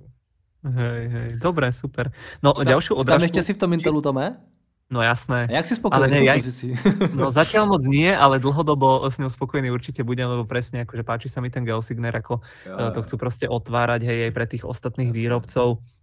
Neviem, no príde mi to proste také, že aj keby ako stagnovali, tak ako plus minus, proste stále tá firma zarába pekný cash, hej, teraz akože on jazdí po svete, zbiera teda aj nejaké tie dotácie na tie svoje továrne, aby to mali, akože aby to všetko nemuseli financovať z toho svojho cashu. Oni majú podľa nás strašne veľkú výhodu, že ako veľa vyrábajú v tej Amerike a vidíme, aký trend je v tom svete, hej, že chcú vrácať výrobu tých čipov proste do Ameriky, Európy. Takže ako fundamentálne táto situácia, jasné, že som to nevedel, keď som sa do toho nakladal 2 roky dozadu, do toho Intelu, ale akože aj podľa mňa ten sentiment momentálne, ktorý je vo svete, tak akože tej firme praje aj z tohto hľadiska. Určite. Takže tak. Dobre, ak teda môžem ďalej, tak ďalšiu vec, čo tu mám, metaverse tokeny alebo nejaké metaverse coiny, je tam podľa vás niečo zaujímavé? Opäť skrátka, vedeli by ste mi to vysvetliť, že v čom to spočíva, lebo akože nejaký ten Zuckerbergov metaverse, akože chápem, alebo ja neviem, čo chce robiť Microsoft, ale akože tie tokeny, že v čom je to metaverse, že čo to má spoločné proste s tým metaverzom. V skratke opäť. Tak Jara, potom asi budeš zase nejako suplovať. Ja by som začal... Určite, skúsime niečo vyprodukovať. Ja by som začal, že vlastne Metaverse je napojené ako keby na Web 3. Musíme ísť nižšie, že Web 2, čo je a Web 1. Hej, len skrátke si to popíšeme. Web 1 bol vlastne v 90. rokoch niečo, že vlastne ty si len mohol vidieť tie web stránky, nemohol si ich nejako upravovať ani nič podobné. Čiže to bol ako keby Web 1.0. Web 2.0 vznikol po roku 2005, ak sa nemýlim, alebo takto nejako. Vlastne už ti dovoľoval upravovať tie stránky, tvoriť content, posielať si správy, písať, tvoriť napríklad nejaké obsahy, streamy a tak ďalej. No a teraz sme prešli na web.3, na čo je potom ten metaverse naviazaný. A web.3 ti vlastne dovolí ako keby digitálne vlastníctvo. Hej, čo už sme videli napríklad cez ten blockchain na NFT projekty, čo ste asi niektorí z vás počuli, že vlastne viete vlastniť nejaký obrázok digitálny, že ste jeho jedinečný vlastník. No a na toto je vlastne naviazaný ako keby metaverse svet, kde ty vieš napríklad z reálneho sveta si prenašať tie svoje predmety do digitálnej podoby a takto vieš vlastne byť tým jedinečným vlastníkom. Hej, v tom metaverse vieš napríklad pracovať, vieš tam napríklad relaxovať, cestovať, dobre, a športovať a tak ďalej. Ako mi v tom pomôže ten coin nejaký metaverzový? Že ako mi to pomôže preniesť tam? A ten metaverse coin ako... to je skôr možno ako nejaká hodnota tej spoločnosti alebo akcie, ktorá je za tým všetkým, čo to všetko vytvára. Takže ten coin je skôr možno ako, hovorím, cena tej spoločnosti, ako kebyže, ktorá je za tým metaverse, že ktorá vyvíja tu technologiu. No, já to zkusím, jo. Hele, představ si nějakou... Mně se to dobře... jako, mně se to podařilo chápat přes ty hry, jo, NFTčkové, jo, které vlastně, představ si nějakou hru, já nevím, co zhrál třeba, nevím, Starcraft nebo nějakou jak se jmenuje, MMRO, nebo jak jsou takové ty hry, ten World of Warcraft a tyhle ty věci, no to je jedno, kde máš nějaký prostě virtuální space, kde ty lidi se pohybují a něco dělají, jo, cokoliv. A ty vlastně ten metaverse ti umožní nejenom to, že máš nějaký ten prostor, ale že vlastně ty třeba v tom prostoru máš nějaké ekonomické incentivy, jako je třeba to, že si můžeš koupit nějaký pozemek v té hře, nebo si můžeš koupit nějaký item, nebo si můžeš koupit, nevím, nějaké práva na něco v té hře. A ty práva, nebo ten pozemek, nebo ty item ti můžou vlastně vydělávat peníze, v případě, že tu hru bude hrát spousta lidí. Dokážeš si to představit jednoduše třeba v případě nějakého pozemku. Máš nějaký svět, který je nějak omezený, tam máš nějaké pozemky a představ si, že prostě v tom světě z nějakého důvodu, ať je to třeba nějaká hra, lidi hrajou rádi hry. Jo. Pokud ta hra bude dobrá a bude tam v tom prostoru, já nevím, x milionů lidí, tak ty, když budeš vlastník toho pozemku, tak tam na tom pozemku můžeš něco těm lidem nabízet. Prostě, jo. Cokoliv, já nevím. Jo. A protože ty ten pozemek reálně vlastníš, můžeš to prokázat tím, že vlastně, že to vlastní můžeš prokázat tím, že máš to NFTčko, nemůže ho nikdo prostě nějakým způsobem duplikovat a tak dále, ty jsi ten vlastník, který se může prokázat, tak ti lidi ti můžou platit za to něco, co na tom pozemku dělají. A teď se mě neptají, co tam mají dělat, prostě já nevím, jo. Tady by se zeptal v 90. letech, co je všechno možné na internetu, prostě v roce 2020, jo. To ti nikdo nedokáže říct, ale ten prostor v podstatě už teď jakoby existuje. Já ty NFT hry vidím, já vím, že to hraje docela dost lidí, že je to baví. A že je tam nějaký potenciál pro monetizaci těch očí. Jo? Stejně tak, jak Facebook monetizuje naše oči tím, že na té platformě si a dává ti tam nějakou reklamu, tak stejně tak tyhle ty prostory, jo, můžou monetizovat ty hráče tím, že tam tak třeba taky budou prodávat nějakou reklamu nebo něco jiného. Jo? A teďka ty coiny, na které se ptal, tak oni primárně jsou zdrojem financování těch projektů. Jo? Vem si, že já mám nějaký skvělý nápad, chci vytvořit nějakou prostě hru v NFT a tak dále, nebo nějakou prostě v tomto metaverzu a já potřebuji na to nějaký peníze. Jak ty peníze získám? No tak já vydám coin, jo, a řeknu, hele, tady máte coin, tady se mne Brichťák třeba, jo, a kdo si ho koupí, jo, cena je taková. Brichťáka by jsem si určitě koupil, tak, aby existoval. Jo? A kupte si ho za tuhletu cenu, s tím, že ten počet coinů bude nějaký omezený. A pokud tu hru budou hrát lidi, pokud tam bude nějaký příjem do budoucna z reklamy a tak dále, tak ti vlastníci toho coinu nejenom, že budou mít právo o tom prostoru nějakým způsobem rozhodovat, jo, že to je ten governance, jako, jo, že čím víc coinu máš, tím větší máš hlas, ale taky budete mít nějaký cashflow z toho, že příklad, když si každý v té hře něco koupí, tak třeba 2% z té transakce jsou fíčko a ty půjdou těm majitelům těch coinů. Takže teoreticky je to nějaký podíl v té firmě vlastně, v tom projektu, který do budoucna ti může generovat nějaký cashflow. Samozřejmě, že ty coiny žádný... Takže něco podobné jako akcia, hej? Že si kupuješ prostě podíl v něčom.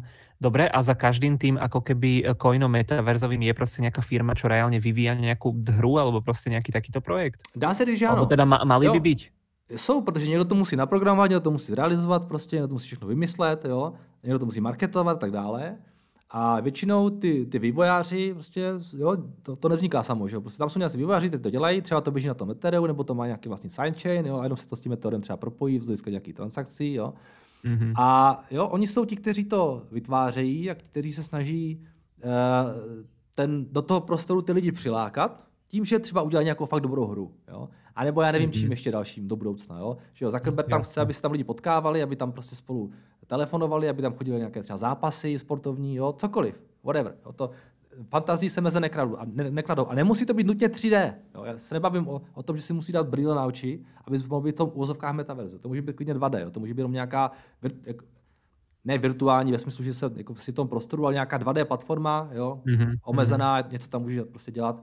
Jo, je to prostě nějaký prostor, který ti do toho, který ti najednou umožní vnést do toho spaceu nějaký ekonomický incentiv skrz ty coiny, skrz to vlastnictví, jo.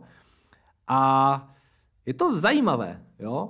Ale tam třeba asi velmi dobře vybrat, nie? Podle toho, co hovoríš, že vlastně. Spousta věcí půjde do kytek, prostě. A jsme na začátku, je to strašně rizikové a vůbec bych, jo, si netroufal odhadovat, kdo bude úspěšný.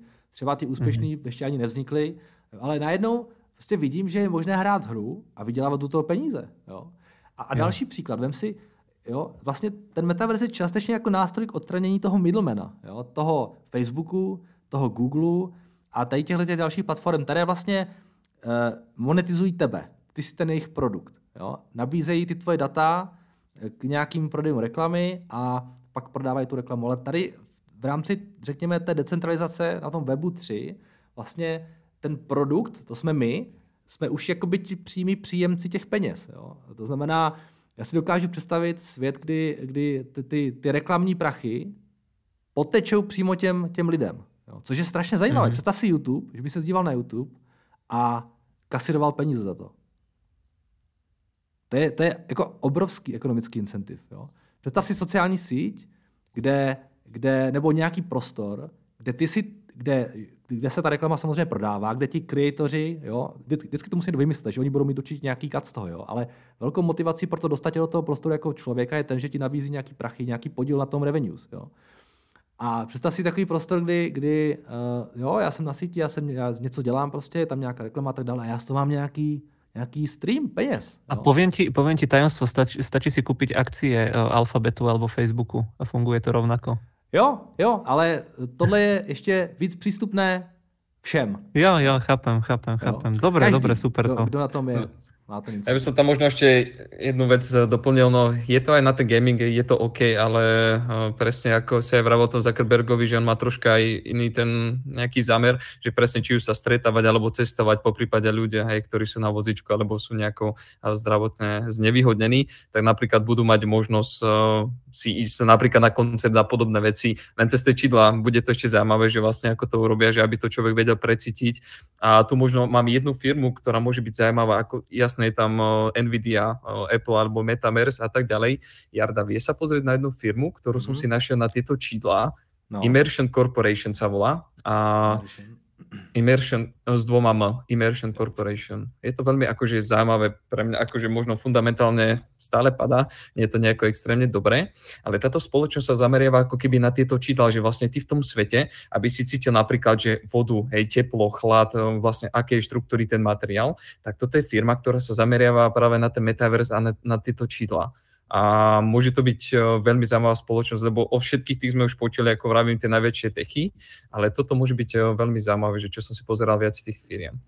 v tomto prípade. Že vlastne, aby to človek aj vedel ucítiť, že keď si v tom metaverse, lebo takto, keď sa pozeráš cez tie 3D okuliare, no ako ty chytíš nejaký kameň aj vodu a takže ako si to odskúšaš a toto, že vlastne oni na tomto pracujú. Akože či to dodajú, neviem, ale je to veľmi zajímavé tie spoločenstvo. Ale když už budeme rovnou, jako, když budeme teda hodně futurističtí, tak já si myslím, že ve finále to bude stejně všechno přes ten mozek, jak to dělá ten Elon, ne? Jak máš ty Neuralink, nebo jak se jmenuje ta jeho firma? Jak se jmenuje ten... Neuralink, hej, s tou opicou, že? Čo mal to video. No, ten chlad a všechno, že prostě budeš... Dobre si povedal, podľa mňa.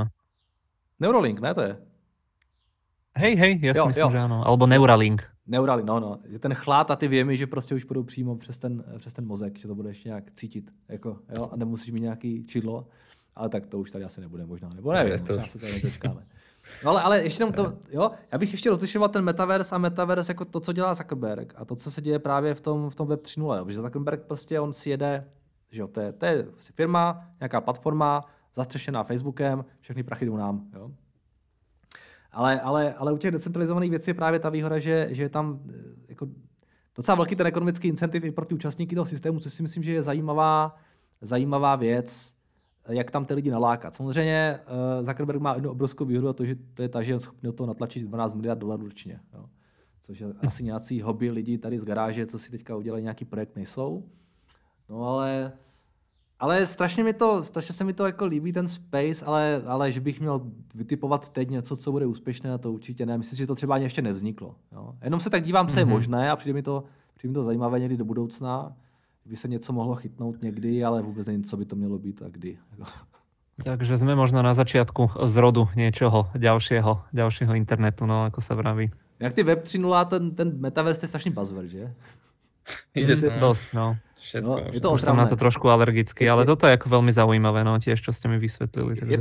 Je to otravné, ale vždycky já v sobě snažím se jako potlačovat tady tu emoci, protože otravné je i krypto a Bitcoin strašně, ale v jádru je to zajímavá technologie. Akorát prostě kolem toho je spousta shady věcí a spousta shady lidí, ale to jádro si myslím je zajímavé. No.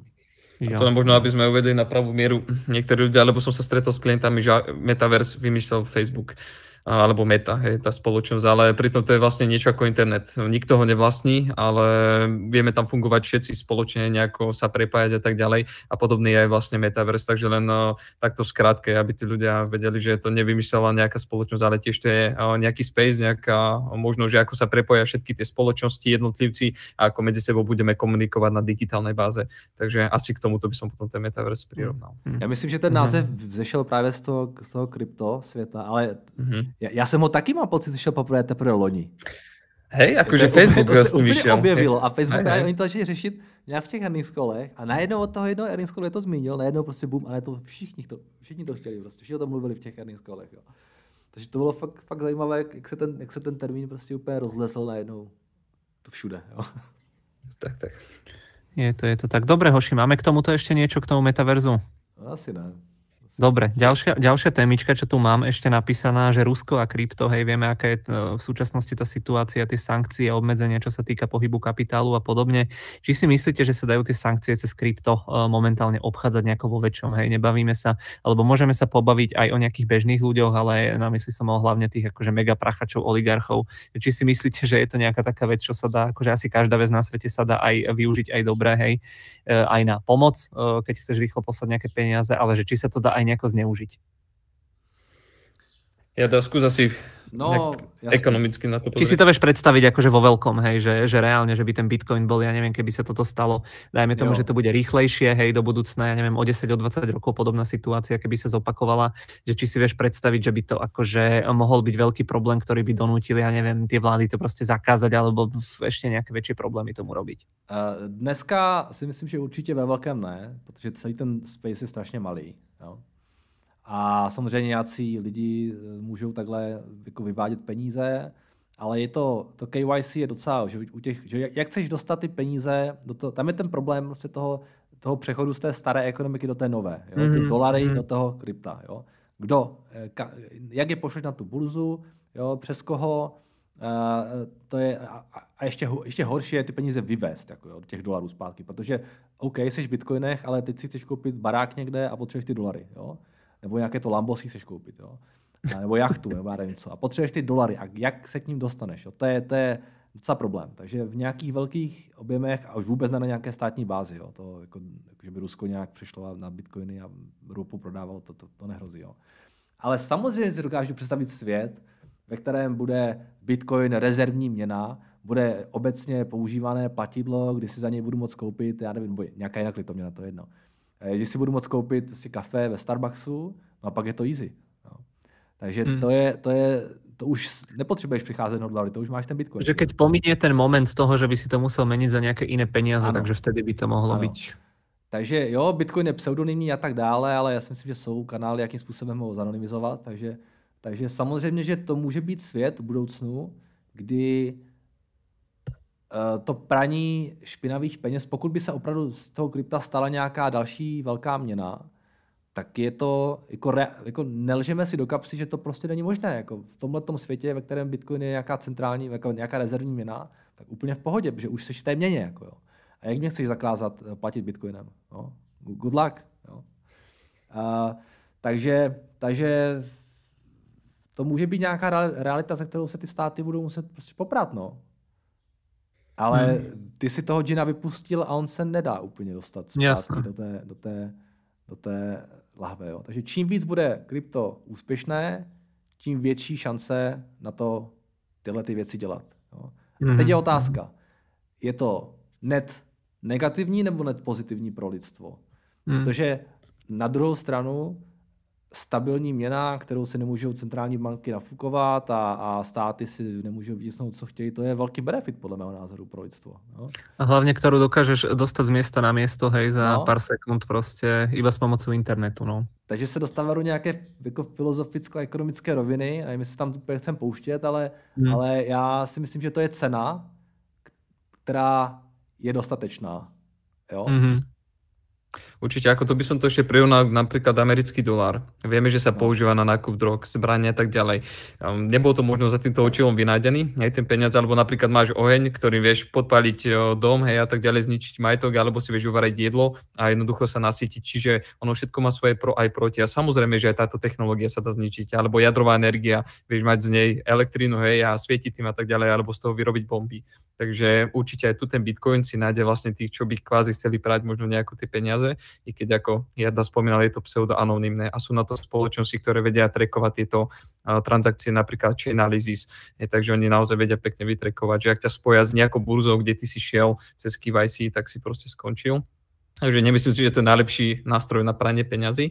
A takisto, aj keď si chce nakupovať napríklad ten Rusák, zmieňať si v automatoch, tak do 1,000 eur máš vlastne bez toho, že by si musel použiť KYC a nad 1,000 eur musíš dávať KYC. A zmieňať takto pár tisíc eur, no ťa to omrzí veľmi rýchlo. Takže určite je ťažké prať veľký obnos peňazí cez to krypto. Takže skôr to vidíte, že akože postupne nejaká taká regulácia, hej, s tým, že ako tá každá technológia proste aj to sa dá aj na dobré veci použiť, aj na zlé. Vždycky budeš mít nějaké bad actors v tom systému. Jasné. Určitě. Ja som sa zamýšlel akože v kontexte s tým Ruskom, že či ich to akože, či toto krypto nemôže nejako výrazne poškodiť, že či, ja neviem, teraz sa neukáže, že nejaký proste oligarcha, hej, že si previedol niekde. Ale presne ako hovoríte, ako by sa potom k tým peniazom dostal. No, to je zatiaľ akože v takom štádiu, že asi to nie je úplne ideálna cesta, ako proste vyprať alebo obísť tie sankcie. Je to strašne zajímavý problém, se kterým se možná do budoucna ti politici budou muset nějakým způsobem popasovat. Vůbec jim to nezávidím. Ale hold, museli se popasovat i s internetem. A ten taky vypadal. A pasují se doteraz, že velakrát. Ano, a hold, prostě svět se mění a vy se musíte přizpůsobit. No, my se musíme všichni přizpůsobit. Tak to je, no. No ešte možno jednu vec by som to doplnil, že možno ak sa ukazuje potom krása kvázi toho Bitcoinu, že tebe stačí mať buď nejaký seed alebo malú nejakú peňaženku, nejaké USBčko a vlastne si prenesíš dosť značný majetok, lebo predstavte si, že dojde nejaká vojna alebo niečo podobné a no čo si zoberiem? Ja absolútne by som nevedel čo a takto vlastne vieš mať v malom USBčku kvantum proste peňazí, hej. Je to akože zaujímavé, že doteraz sa nič také nedialo a vidíme, že keď nám funguje super finančný systém, je dobré, všetkým sa darí, je fajn, ale ak príde takéto niečo, hej, ako napríklad aj Ukrajinci a tak ďalej, že utekáš, no čo si zoberieš. Ako, je to zaujímavé tiež, že má to aj nejaké to svoje pro. Rozhodne. rozhodne. Dobre, tak díky za odpovede. Môžem ďalej, lebo ešte tu mám asi 4 také odrážky, môžeme to už tak zrýchliť. Súčasná vysoká inflácia, vidíme, že všade vo svete, možno mimo nejakého Japonska, kde sú stále okolo nuly alebo veľmi nízko, to znamená Amerika, západná Európa, predsa aj to Rusko, neviem, Turecko a tak ďalej, že máme strašne vysokú infláciu a to bol v podstate jeden z tých pointov, čo na tých rôznych ako kryptofórach a stránkach som videl, ako tí ľudia, inflácia, tlačenie dolárov, to proste Bitcoin alebo krypto je jediná cesta ako do budúcna. A vidíme, že je tu proste tá inflácia a ja by som čakal, že oveľa viac proste ľudí začne prelievať peniaze do toho krypta, že úprimne, kebyže mi 2 roky dozadu povie, že príde inflácia, ktorá je pomaly v západnej Európe, hej, ktorá mala problém dotiahnutá na 1-2%, že je dvojciferná, ak by som povedal, by som strel, že proste Bitcoin bude stať, ja neviem, 100-200 000, že ľudia tam budú parkovať tie peniaze a akože nič sa nedieje na tom Bitcoine, hej, aj keď pozrieme tie graf, proste tie denné sviečky, tak to je akože strašne málo volatilné, že prečo si myslíte, že to tak je, hej, že ja som vždy vychádzal z toho, že keď príde konečne, no nie, že by som to akože dúfal v to, že príde nejaká takáto situácia, ale že keď príde nejaká takáto situácia, že tie ceny ako budú zase niekde inde, hej, a nachádzame sa proste ešte stále, ja neviem, koľko, 20% pod tými historickými maximami z toho minulého roka, že prečo si myslíte, že to tak nie je, hej, že prečo to krypto viac nerastie v tejto situácii? Tak jestli můžu začít, tak já si myslím, že důvod k tomu, aby rostlo krypto, je více. Inflace může být třeba nějaký faktor, ale prostě je neodiskutovatelný fakt, že krypto rostlo hlavně, protože kolem toho vytvořil obrovský hype, protože tam šlo stále více lidí a tak dále. A že tam byla i nějaká velká spekulativní složka, která trošku splaskla s tím, jak splaskly všechny ty spekulativní věci v tom minulém roce. Takže to je jedna věc, proč to krypto je korelativně níž. A druhá věc je taky to, že vlastně ono to je a není inflační hedge. Jo? Když se podíváš, a taky o jaké inflaci se bavíme. Jo? Když se podíváš na zlato, tak to se taky nehlo z místa. Když se podíváš na dluhopisy, tak vidíš, že výnos očekávaný z 10 dluhopisů je 2,7%. Jo? Takže trh je jednoznačně přesvědčený, že přestože tady máme nějakou krátkodobou inflaci, tak si nikdo na tom trhu si nemyslí, že ta inflace bude dlouhodobý problém. Ale zastancovia krypto si to proste mysleli a stále si to myslia, vieš, takí tí akože zarytí, čo by ti povedali, že proste sa tu tlačia bezcenné papieriky a že dolár, euro nemajú hodnotu, vieš, že ako ľudia, čo nakupujú zlato alebo proste dlhopisy, nie sú ani zďaleka ako keby 100% tá istá skupina, čo nakupuje krypto. A ja som práve myslel, že tí ľudia, čo nakupujú krypto, tak keď príde niečo takéto, tak predajú proste všetko, čo majú, hej, a všetko dajú do toho Bitcoinu. A zatiaľ ako sa mi to nezdá. No možná to udělali, ale nemají dostatečnou buying power. Jo? Vem si, kdyby opravdu teď hrozilo, že budou znehodnocené peníze, že prostě přijde nějaký crazy politik nebo centrální bankéř, nebo ideálně kombinace těchto dvou, a že ten trh nebyl přesvědčený, že nás tady čeká nějaká hyperinflace do budoucna, tak do čeho by ty lidi šli? No, já si myslím, že spousta lidí by prodávalo dluhopisy. Jo? Spousta lidí by se zbavovala keše a šlo by do zlata, šlo by do akcí a šlo by možná do krypta. Takže inflační jsou akcie, jo, mimochodem. Takže holt prostě ten konsenzus u té skupiny lidí, kteří mají ty peníze, kteří mají tu purchasing power, tak není takový, že ta inflace bude nějaký dlouhodobý problém a holt tady ti krypto nadšenci nemají to už moc peněz, už jsou třeba všichni v kryptu. Je to ta hlučná menšina, že? Tak by si to nazval. Asi ano. Jo. Že jo, a dřív krypto bylo takový niche produkt, jo, nebylo to moc velké, takže tyhle ty lidi stačili k tomu, aby ta cena hodně vyrostla, že teďka už se z toho stává do jisté míry nějaký globální aktivní, no a vlastně, aby ta cena šla o další 100%, tak tam musí natézt mnohem víc peněz než dřív. Jo. Takže tohle bude možná nějaký faktor. No a potom ale jako krypto je v podstatě v tom delším horizontu inflační hedge, už jenom z podstaty, pokud ta poptávka po něm bude plus minus stejná, tak nabídka poroste pomaleji, nebo neporoste už vůbec a samozřejmě stejně jako jo, klesá kupní síla peněz, tak roste cena všeho, že? Takže krypto není v tomhletom nějakou výjimkou. Jenže tam jsou určitě další faktory toho krypta, to je ta poptávka po něm z hlediska nějakých vlastně dalších důvodů, spekulativních, prostě nějaké očekávání do budoucna a tak dále. Takže tam je prostě více věcí, no, které na tu cenu mají vliv. Jo. Já si myslím, že jedno z takových zajímavých poznání toho minulého roku je skutečně to, že z toho Bitcoinu nebo z toho krypta se stalo nějaký jako, už fakt jako nějaký asset finanční a že ta korelace tam jde vidět už. Když už jsi takhle velký, tak už začínáš být korelovaný ze vším. Jo? A v momentě, kdy splaskly ty akcie, ty růstovky, všechno se to vyfouklo, tak to krypto šlo s tím dolů. Jo?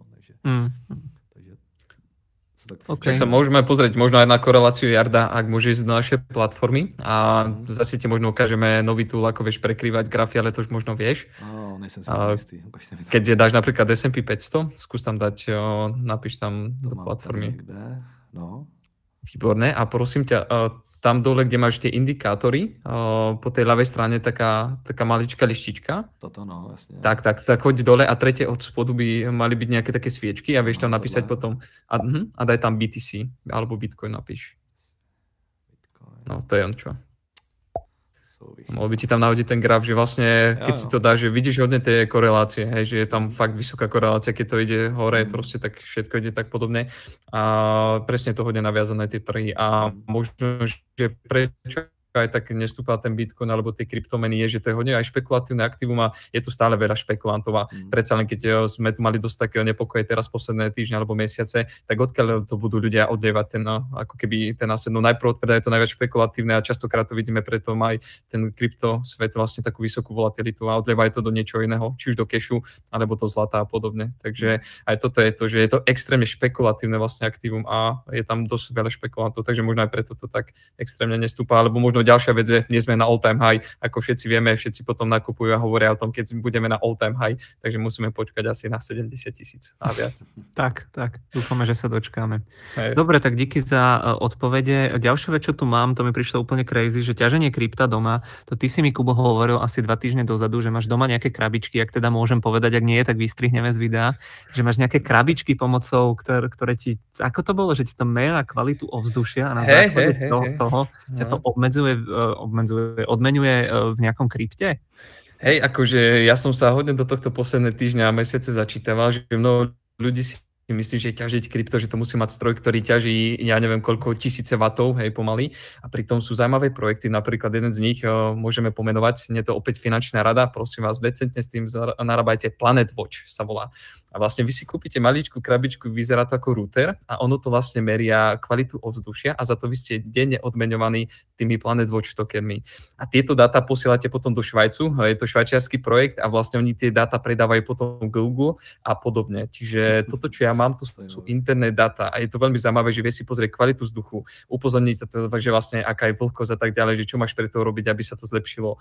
A je to veľmi zaujímavé, že má to odber zhruba 10 W a prirovnám to k nášmu svetu, 10 W je zhruba ako možno 4 alebo 5 káv, čo je úplne minimalistický odber a človek vie si ťažiť takto nejaké to krypto. Takže toto je veľmi zaujímavý projekt. To je prostě jedna z milionu malých věcí, které jsou právě díky té technologii možné, jo.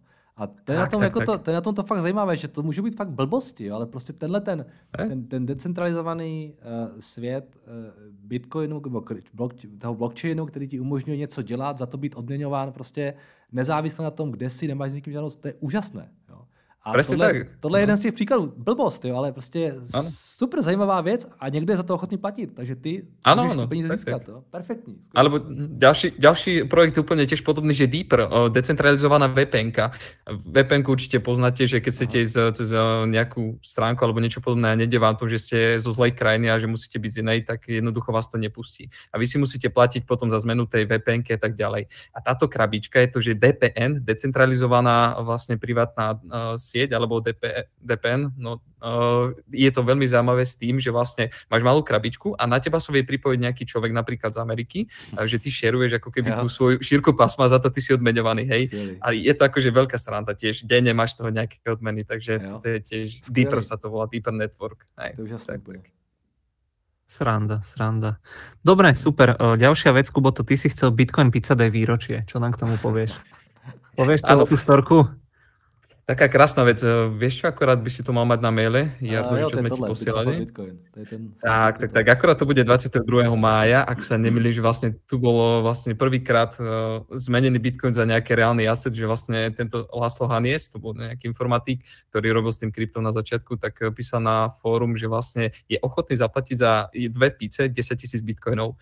No a za pár dní sa tam našiel nejaký človek, ak sa nemýlim z Anglicka, že ktorý mu objednal vlastne tú pizzu, donesol mu ju domov, vlastne nejaká spoločnosť, neviem, či to bolo, či Domino's alebo niečo podobné. No a on poslal v 2 transakciách vlastne po 5000 ako keby bitcoinov tomuto typkovi vlastne to krypto.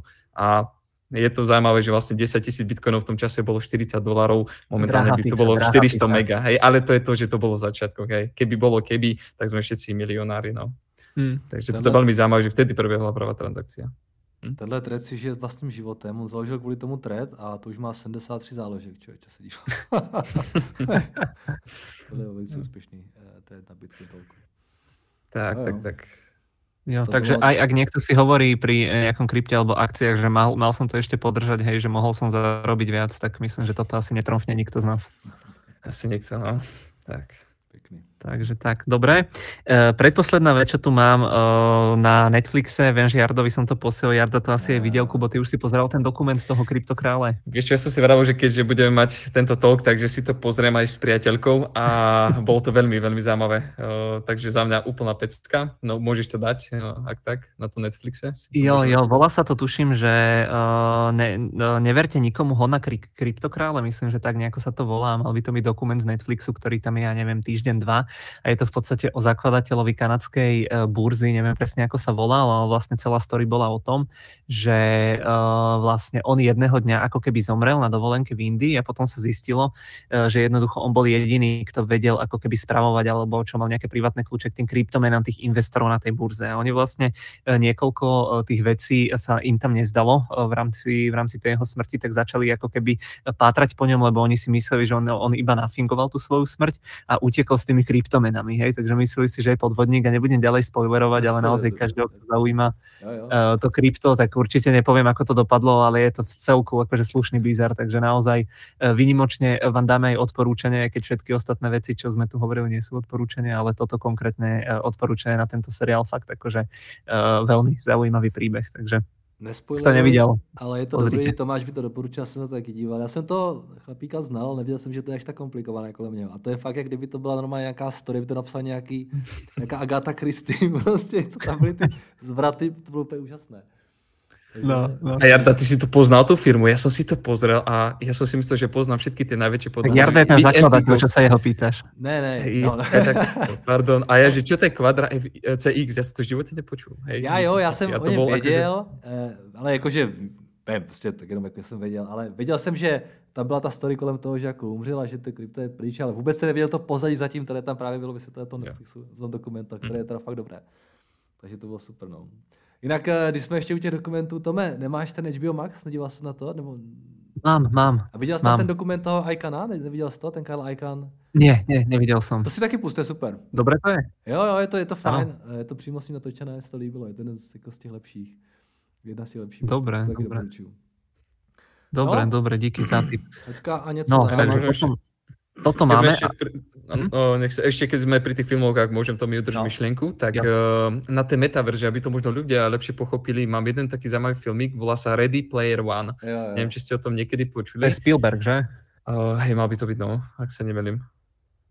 Tak toto je, neviem, či to viete tam nájsť, že tí ľudia si tu tiež môžu pozrieť, Ready Player One, a vlastne tamto je zobrazené, že možno ako by to vyzeralo v tom metaverse. Takže je to starší film, nejaké 3 roky, 4 má, ak sa nemýlim. A toto může být velmi zajímavé těž. Já jsem to neviděl, ale všichni o tom furt mluví, já se to budu muset podívat. Je to dobrý, jo? Skús, akože mňa to až tak nejako nechytilo, ale skôr ide o to, že vlastne ukáže sa tam ten svet, že ako by to malo fungovať, že v tom metaverse, že tí ľudia si to vedia lepšie vizualizovať a nemusí si, neviem čo, extrémne predstavovať a tak. Ale toto skôr vyzerá ako ten Zuckerbergov metaverse, že? Nie ten kryptometaverse. Áno, že tam majú party a tak ďalej, stretáva sa, pracuješ, hráš sa a tak podobne. No. To je niečo ako Matrix, nie? Aj to bol v podstate metaverse. No, dáme tomu, toto je také modernější možno Matrix, no. To metaverse tam mozku, ale.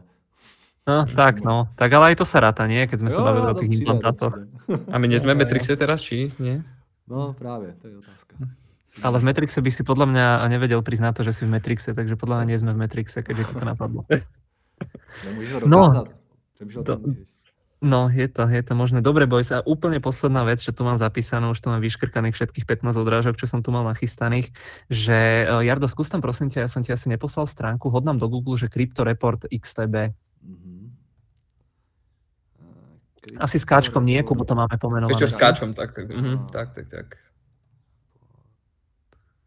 A teraz dúfam, že si nespravíme hanbu, že nám to Google nájde.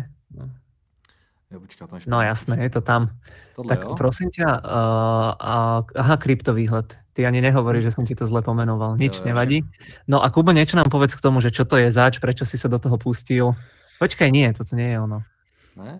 Video, tak, dubnový, kryptový. Alebo je, tak je. Je to v pohode. A nemal si tam ty fotku predtým? Vieš, už si nepamätám, jak to tam robíte marketing, to si robíme troška asi jambu. Dobre, skrátke. Fotku dostanete do e-mailu, keď sa prihlásite. Radšej si ma nepozerajte potom. Keď budete scrollovať nižšie a uvidíte moju fotku, tak nie. V tomto prípade... Fuj, vyhral. Daj to rýchlo hore. Skrátke, som presiedal z krypto reportov nejakých PDF materiálov do vlastne videa, do tejto podoby. Ja skôr sa tam pozerám na technickú analýzu krypta, lebo už tie články ma až tak nejako nebavilo pozerať, tak skôr preberám tam on-chain data, vlastne to, kde sa Bitcoin a Ethereum nachádza. Takže ak sa chcete poinšpirovať, môžete si to stiahnuť a pozrieť sa vlastne, že na aké úrovne sa tam ja pozerám a vlastne kde vidím ja možno ten výhľad tých kryptomien. Takže všetko je v rámci technickej analýzy, nemáme vešteckú guľu, takže všetci si tam len niečo kreslíme a skúšame niečo tam dať do toho, ale môžete sa poinšpirovať, ak chcete, a pozrite si možno aj nejaké videá na našom XTB.cz.sk YouTube. A je to v podstate ešte tak, ja by som ťa doplnil, že zhruba nejakých 10-15 minút to máš to video, vychádza to každý mesiac, niekedy začiatkom mesiaca. A funguje to tak, že kto sa tu zaregistruje, tak to dostane i hneď do e-mailu začiatkom proste toho mesiaca. Ak to nie, tak potom to dávame ako public na YouTube, ja neviem, po týždni alebo tak po pár dňoch, takže tak či tak sa k tomu dostanete, ale ak by to niekto mal záujem vidieť skôr, tak ako stačí sa tu regnúť. Ja vám hodím, keď Jarda náhodí video na YouTube, ja vám tam hodím linky aj do komentára, takže každý, kto bude mať záujem, tak sa k tomu dostane. Tome, ja ti ďakujem za prihľadate polievočky svoje. Takže... Ďakujem. Pôjdeme potom na polku, hej, keď vymyslíš nejaké krypto, nejaký metaverse token, tak... V poriadku. A ten Jardov token, ako sa volal? Brichťák. Brichťák, jo. Dobre. Tak potom mi pošleš nejaké brichťáky. Jo. Tak jo. Tak super, tak díky za... pokec a my dáme tomu zase nějaké povídání? Dáme, teraz máme 11. Dáme určite tie výsledky a môžeme sa viac o tých bankách pobaviť. Neviem presne, kedy reportujú tie veľké techy. Myslím, že začiatkom toho budúceho mesiaca, takže zhruba o mesiace myslím, že to vyjde. Ty ideš potom aj do tej Ameriky, že? Tak to ťa vyspovedáme, že ako to tam vyzerá. Jarda bude mať výročný meeting a Warren Buffett bol pozvaný a prijal túto pozvanku. Tak Jarda nám potom porozpráva. Tak jo, kluci, tak bylo to moc informativní dnes, dali jsme to skoro na 2 hodiny, mám pocit, ne? Nebo... Jo, a to jsme se báli, že či dáme hodinu, že? Jako vždycky, no. Jako vždycky. Tak jo, tak se mějte krásně a zase někdy naslyšenou. Děkujeme, majte se. Děkám, dovidenia.